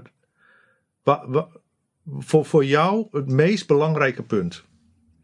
En daar moet je dan denk ik eh, op, op afgaan. En dat er dan ook allerlei eh, dingen zit, bij, zo, bij zo iemand zitten waar je het niet mee eens bent. Dat geldt toch denk ik wel voor al- alle politici. Ik bedoel, wie is er heel enthousiast over Rutte na al dat gelieg? Dan, ga je, dan kun je toch ook nog steeds zeggen: oké, ik stem op VVD, alhoewel ik dat gelieg van Rutte niet, niet in orde vond. Ja. Die nuancering maak je toch eigenlijk bij elke uh, partij. Waarom dan niet bij zoiets, als het om zoiets belangrijks gaat? Tenminste, voor heel veel mensen is dat gewoon het belangrijkste op dit moment. Ja, ja omdat mensen toch niet weten waar ze in zitten. En dat, dat, daar reken ik mezelf trouwens ook toe. Ik weet ook niet waar, waar, waar ik in zit. En, maar daarom dat ik wel trouw blijf aan een methode die, naar mijn gevoel, jij ook heel succesvol toepast. Namelijk gewoon de fenomenen beschrijven en dan een vraagteken zetten. En ja, ik heb het idee dat we al best zo ontzettend veel hebben besproken. dus ik zit te denken, hoe kunnen, we, hoe kunnen we dit nou mooi afronden? Wat is, heb, jij, heb jij voor jouw gevoel alles gezegd? Of heb jij, heb jij voor jouw gevoel, ben jij dichterbij gekomen bij jouw verwarring of jouw vraag? Of, of, of de doelen die je zelf van tevoren stelde? Ik weet niet meer wat ik heb gezegd. Het belangrijkste. Maar, maar wat we niet hebben besproken, en ik, maar dat is, dan openen we weer een heel vat, is dat uh, zeg maar het psychologische aspect. En ik, ik heb, laatst heb ik iemand uh, gehoord, een Belg, Matthias de Smet, een, gedragspsycholoog, een klinisch psycholoog. Die had daar een heel sluitend verhaal over. Over zeg maar, de psychologie van, uh, van, van de massa. En uh, over massa-hypnose noemde hij het. Ja. Massa-psychose, hij noemde het hypnose. En hoe, zeg maar, als je gehypnotiseerd bent als individu, hè, gewoon, in, uh, gewoon een gehypnotiseerd iemand, hoe je zeg maar, je ook kan afsluiten voor uh, signalen van buitenaf. Dus dat, dat er bijvoorbeeld uh, gevallen bekend zijn van gehypnotiseerde mensen waarop een open hartoperatie is, is toegepast zonder verdoving. Dus zo sterk kan die hypnose zijn dat je zeg maar, allerlei signalen van buitenaf helemaal niet meer waarneemt. En hij trok de vergelijking met de situatie nu. Hoe zeg maar, de, heel veel mensen zeg maar, in een soort hypnose zitten. Ja. En ook helemaal niet meer uh, vatbaar zijn voor, informatie, voor, voor, voor, zeg maar uh, te, tegengestelde informatie van buitenaf. Ik heb dat ook wel eens gehoord over uh, mensen die gehersenspoeld zijn. Echt, de, bijvoorbeeld door de, de KGB heeft daar veel ervaring mee gehad en er ook verslag over gedaan hoe ze mensen uh, hersenspoelden en daarna, na de hersenspoeling, zeg maar, confronteerden met, uh, met het feit dat ze gehersenspoeld waren en, dat, en, en ze dus de, de, de echte informatie kregen, waarvan hun uh, werd wijsgemaakt dat het niet klopte. Dat ze zelfs nadat ze de echte informatie kregen, gewoon niet meer vatbaar waren daarvoor, omdat ze, zeg maar, het mechanisme in, in, in hun hersenen was zo sterk dat ze zeg maar, dat niet meer konden afzetten. En, en, en die hersenspoeling die, die, die was zeg maar, niet meer af te zetten. Ja. En ik denk dat dat op grote schaal uh, uh, ook, ook gebeurt. Uh, dat, dat Ja. mensen zeg maar. Hè, want een, een, een truc bij hersenspoeling is dat de mensen. de, de shock en awe bijvoorbeeld. Dat is ook bij, bij hersenspoeling een ding. Dat je zeg maar enorm wordt mishandeld. En daarna zeg maar vindt, vindt, vindt, vindt de, de, omspoeling zeg maar, plaats. Omdat je dan zeg maar, vatbaar bent. Omdat je zeg maar, een soort uh, uh, psychologisch weerloos bent geworden na, na, na een grote schok. Ja. En uh, dat is volgens mij ja, goed te vergelijken met wat ons nu allemaal overkomt. We zijn zeg maar, zo getraumatiseerd in het begin door die beelden van die mensen die dood neervielen op straat enzovoort dat daarna alles wat we zeg maar daarna aan informatie binnenkregen, uh, kritiekloos is opgenomen. En uh, ja, je moet je, je moet je echt gewoon afvragen van die informatie die we zeg maar in het begin binnenkregen, na zeg maar die, uh, die eerste schok, of die wel klopte.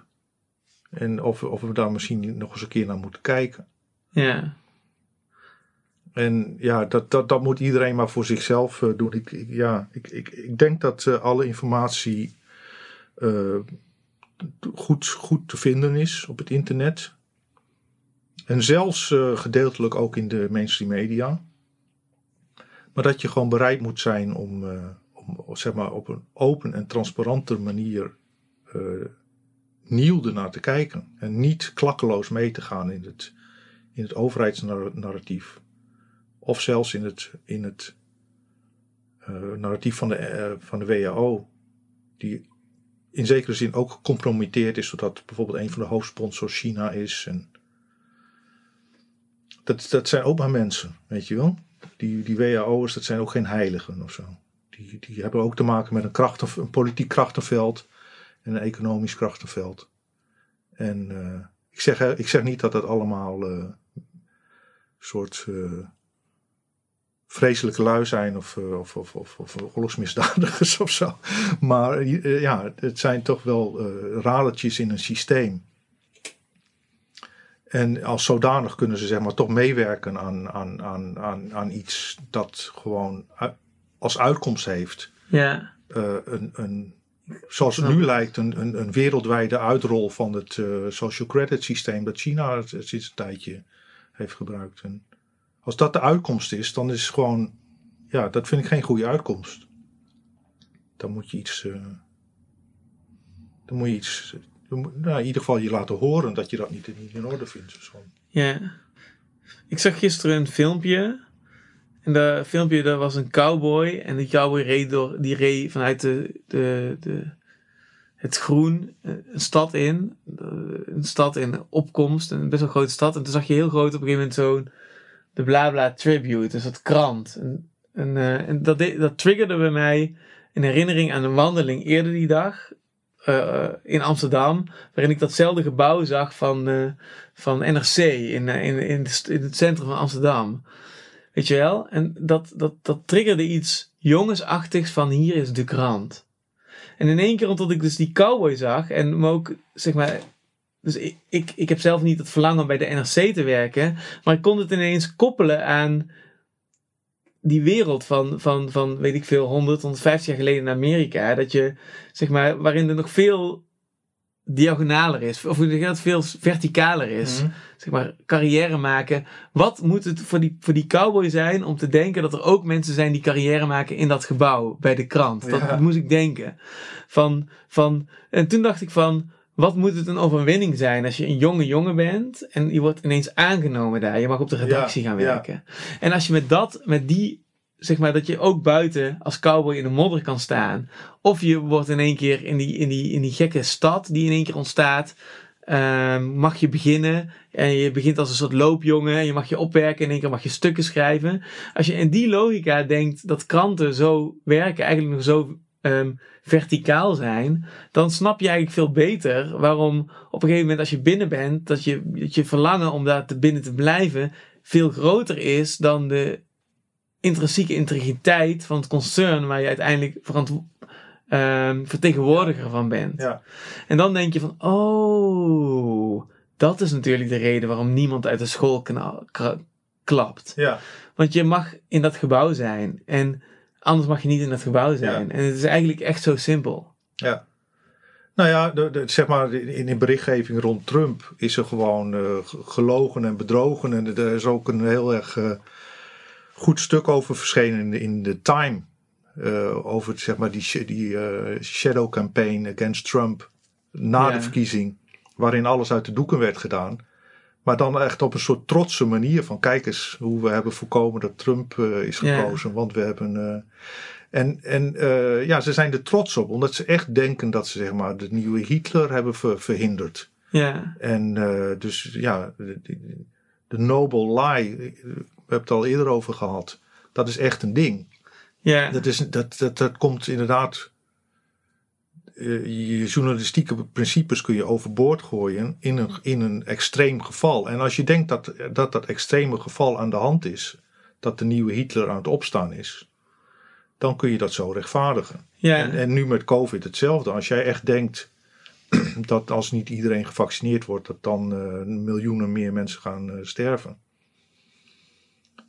Dan, ja, dan kan dat zeg maar een rechtvaardiging voor jezelf zijn om, om je journalistieke principes overboord te gooien. Ja, je ziet nu dat iedereen op al die, op al die onderwerpen bereid is om dan daar die schade te pakken. Dus dat je eigenlijk het fascisme toelaat in jezelf om inderdaad Trump tegen te houden of om iedereen die spuiten te geven. Dus dan, iedereen doet even een half oogje dicht. Ja. En bij niemand valt het kwartje van, oh, maar dat is fascisme. Ja, dat, dat is een goede, ja. En dat is dus, het, dat Ja. is dus de grap eigenlijk. Of de, de Ja. morbide grap die hier in al deze voorbeelden zit. Van, dat iedereen denkt van, oh, ik Ja, heb de deur opengezet. Ja, niemand... he- Ik heb het hek, hek opengezet. Het fascisme is naar binnen gekomen. En ik heb dat hek opengezet.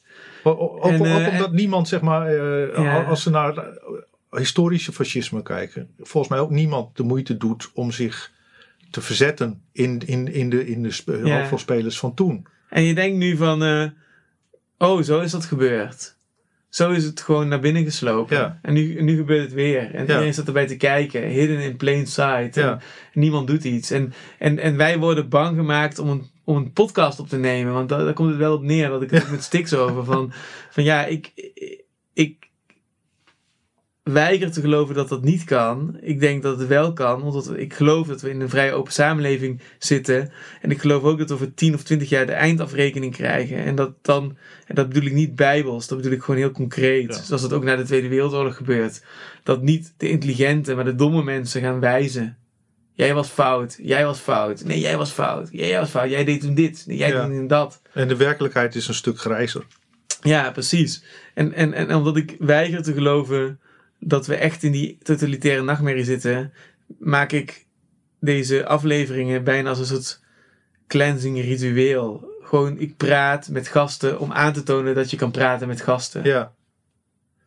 Nou En ja, Intussen hoop ik dat, dat, dat wat wordt gezegd gaandeweg, dat dat anderen ook weer aanzet om, om zich te openen. en niet om hopelijk, zich te hopelijk sluiten. heeft, dat een, te- eh, heeft het een effect, ja. En hopelijk zitten we eh, niet aan het begin van een ontwikkeling, maar aan het eind van de ontwikkeling. ontwikkeling. ja, en dan hebben we gewoon even heel erg geschrokken. ja. En dan hebben we, zijn we gewoon weer even herinnerd van, oh ja, het kleinste virus uit een, eh, uit een, eh, ehm, hoe heet het? Uit een laboratorium in Wuhan kan de wereld zo ontregelen dat we gewoon weer heel even ja. de- het hekje open hebben gezet. Maar je, je kan ook begrijpen waarom zeg maar, de, de, de oorlog tegen dit virus, waarom dat een soort godgeschenk is voor. voor ja, laatst las ik eh, een zin van: als dit een oorlog is, moeten we het dan ook niet hebben over de oorlogsprofiteurs. Ja, Want eh, ja, de, een, een, een oorlog tegen een onzichtbare vijand. Ja, bij terrorisme was er eigenlijk al een soort onzichtbare vijand. En, een- en een oorlog met een open einde. Want terroristen zijn, Ja. die zullen altijd blijven. Dus die oorlog die gaat ook altijd door. Maar dit is eigenlijk de overtreffende trap daarvan nog. Het is gewoon een letterlijk onzichtbare vijand. Die gewoon overal kan zijn. Zelfs in de adem van je tegenover of zo. ja gisteren deelde ik een filmpje van Alan Watts. En die zei in de jaren zestig al dat het een oorlog is tegen, orde, tegen chaos. ja. En dat vond ik eigenlijk heel, ehm, heel goed gevonden. Toen dacht ik, ja, dat is het inderdaad. Zeker nadat ik Marijn Poels heb geïnterviewd en nu ook naar wat ik vandaag van jou hoor. Dan denk ik, ja, we zijn de, we zijn de chaos aan het bedwingen. Met orde. ja. En die Met, orde... met, met een verhaal. en dan, en dan zeg je eigenlijk ja. van, dat vond ik eigenlijk een hele grappige, dan zeg je eigenlijk, die Duitsers, die waren daar best wel goed in, in orde handhaven. Ja. En we willen dan niet meer het Hitlerfascisme terug, maar we, we gaan dan wel ehm, die orde toepassen om die chaos te bedwingen. En, Ja. en de gewetensvraag is van, ja, en wat is dat dan? Ja, Dat maar is het vraagteken. is en nu, nu is het aan ons om in die kist te springen van John Cleese. En met deze vraag eh, eh, de luisteraar in verwarring achter te houden. Maar Ja, ja, wat, wat, eh, wat doen we dan met die... Met die wat, wat, wat doen we dan als we die chaos willen bedwingen met die orde? Wat zijn we dan aan het doen? Wat doet je dat aan denken? ja. Dat is, dat is een mooie, ja was mooie vraag. is het niet de belofte van elke dictator? Ja, Nu wordt het beter. ja, Of, eh, of ik bescherm u. Dat is eigenlijk de belofte van elke dictator. Ik bescherm u tegen de vijand. ja. ja, het is heel grappig. Ja, ik weet niet, heb je nog, heb je nog iets eh, wat, je, wat je graag wil toevoegen? Nee, ik ben ook een eh, beetje schor. Ja, ik moet ook heel nodig naar het toilet. Het is zo lang geleden dat ik zo lang heb gepraat. Het lichaam Ja. spreekt. Dus Ja. eh, nou, laten, we, laten we er een knoopje in leggen. En we kunnen altijd weer doorpraten als er weer nieuwe dingen zijn die aanleiding geven. Ja, je hebt me heel veel bronnen gestuurd. En dus mochten er luisteraars die zi- zijn die zeggen van... Ja, wat dan? Wat zijn dan die filmpjes? Je stuurt Oh ja, ik- hele ik- goede Ik filmpjes. maak en- wel even wat links. eh, ja, dus jij zegt het is hidden in plain sight. Dus nou, ja, iedereen die nieuwsgierig is van waar ligt het dan? verstopt. Waar kunnen we de speurtocht beginnen? Ja, Die stuur ik naar je door, hè? Ja. Die eh, kan bij jou eh, dat is goed. op bron- en contactonderzoek. En, Ja. Nou, er zijn in ieder geval een paar tr- trusted sources voor mij. Bijvoorbeeld nu met die COVID. Ja, het- je, je kijkt toch... eh, wie wil je geloven of zo? En dan, Ja. sommige mensen zijn geloofwaardiger dan andere mensen. En als je ze een tijdje volgt, dan merk je ook of ze consistent zijn, of ze transparant zijn, Ja. fouten toegeven bijvoorbeeld. Vind ik een heel goed, eh, ja, dat is een teken van bekwaamheid. goed ja, een teken. Ja. Dus eh, er zijn gewoon een paar mensen die ik zeg maar voor bepaalde onderwerpen volg. En die, ik wil dat best wel. Als lu- lu- luisteraars zeg maar, specifieke vragen hebben over specifieke onderwerpen, dan kan ik ze een algemene link sturen. Ja, dat is een beetje jouw huiswerktaak nu. Wat je mee opzadelt. Ja.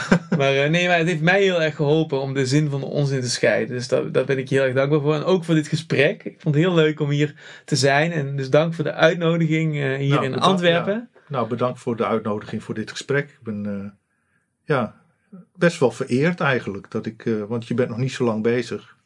Ik geloof dit, is, dit wordt nummer 14 of zo, 15. Klopt. Dus eh, ja, dat ik eh, een van de eerste gasten ben eh, die, die je ja, interessant genoeg vindt om, om te interviewen. Dat verbaast me een beetje, maar hopelijk was het Ja. terecht. Nou ja, nogmaals, dat is dus vanwege dat je dus op een hele nuchtere manier de zin van de onzin scheidt in een debat wat de hele tijd maar richting complotdenken geduwd wordt. En ik hoop, als het vandaag iets heeft opgeleverd, dan hoop ik het dat dat het is. Dat mensen denken van, oh ja, je kunt wel dwars denken en je hoofd koel houden en toch niet bij de complotdenkers horen. Ja, En door gewoon te kijken van casus naar casus en steeds het vraagteken te zetten. ja. En eh, ja, dat is ook wat ik het meest onthoud eigenlijk vandaag. Eh dus dat merk ik aan mezelf. En ik, ik heb vandaag ook een beetje laten gaan in die, in die, in die stormen. Ehm, daar schaam ik me nu alweer een beetje voor. Maar, maar aan de andere kant denk ik ook, soms is het ook nodig om die weer even te laten waaien in die discussie. Om te weten, waar hebben we het eigenlijk over? Welke Ja. schaakstukken staan er op het schaakbord? En eh, nou, dat is gewoon volgens mij een voortdurend gesprek. En dat, dat wordt vervolgd. En nogmaals dank. Jij bedankt.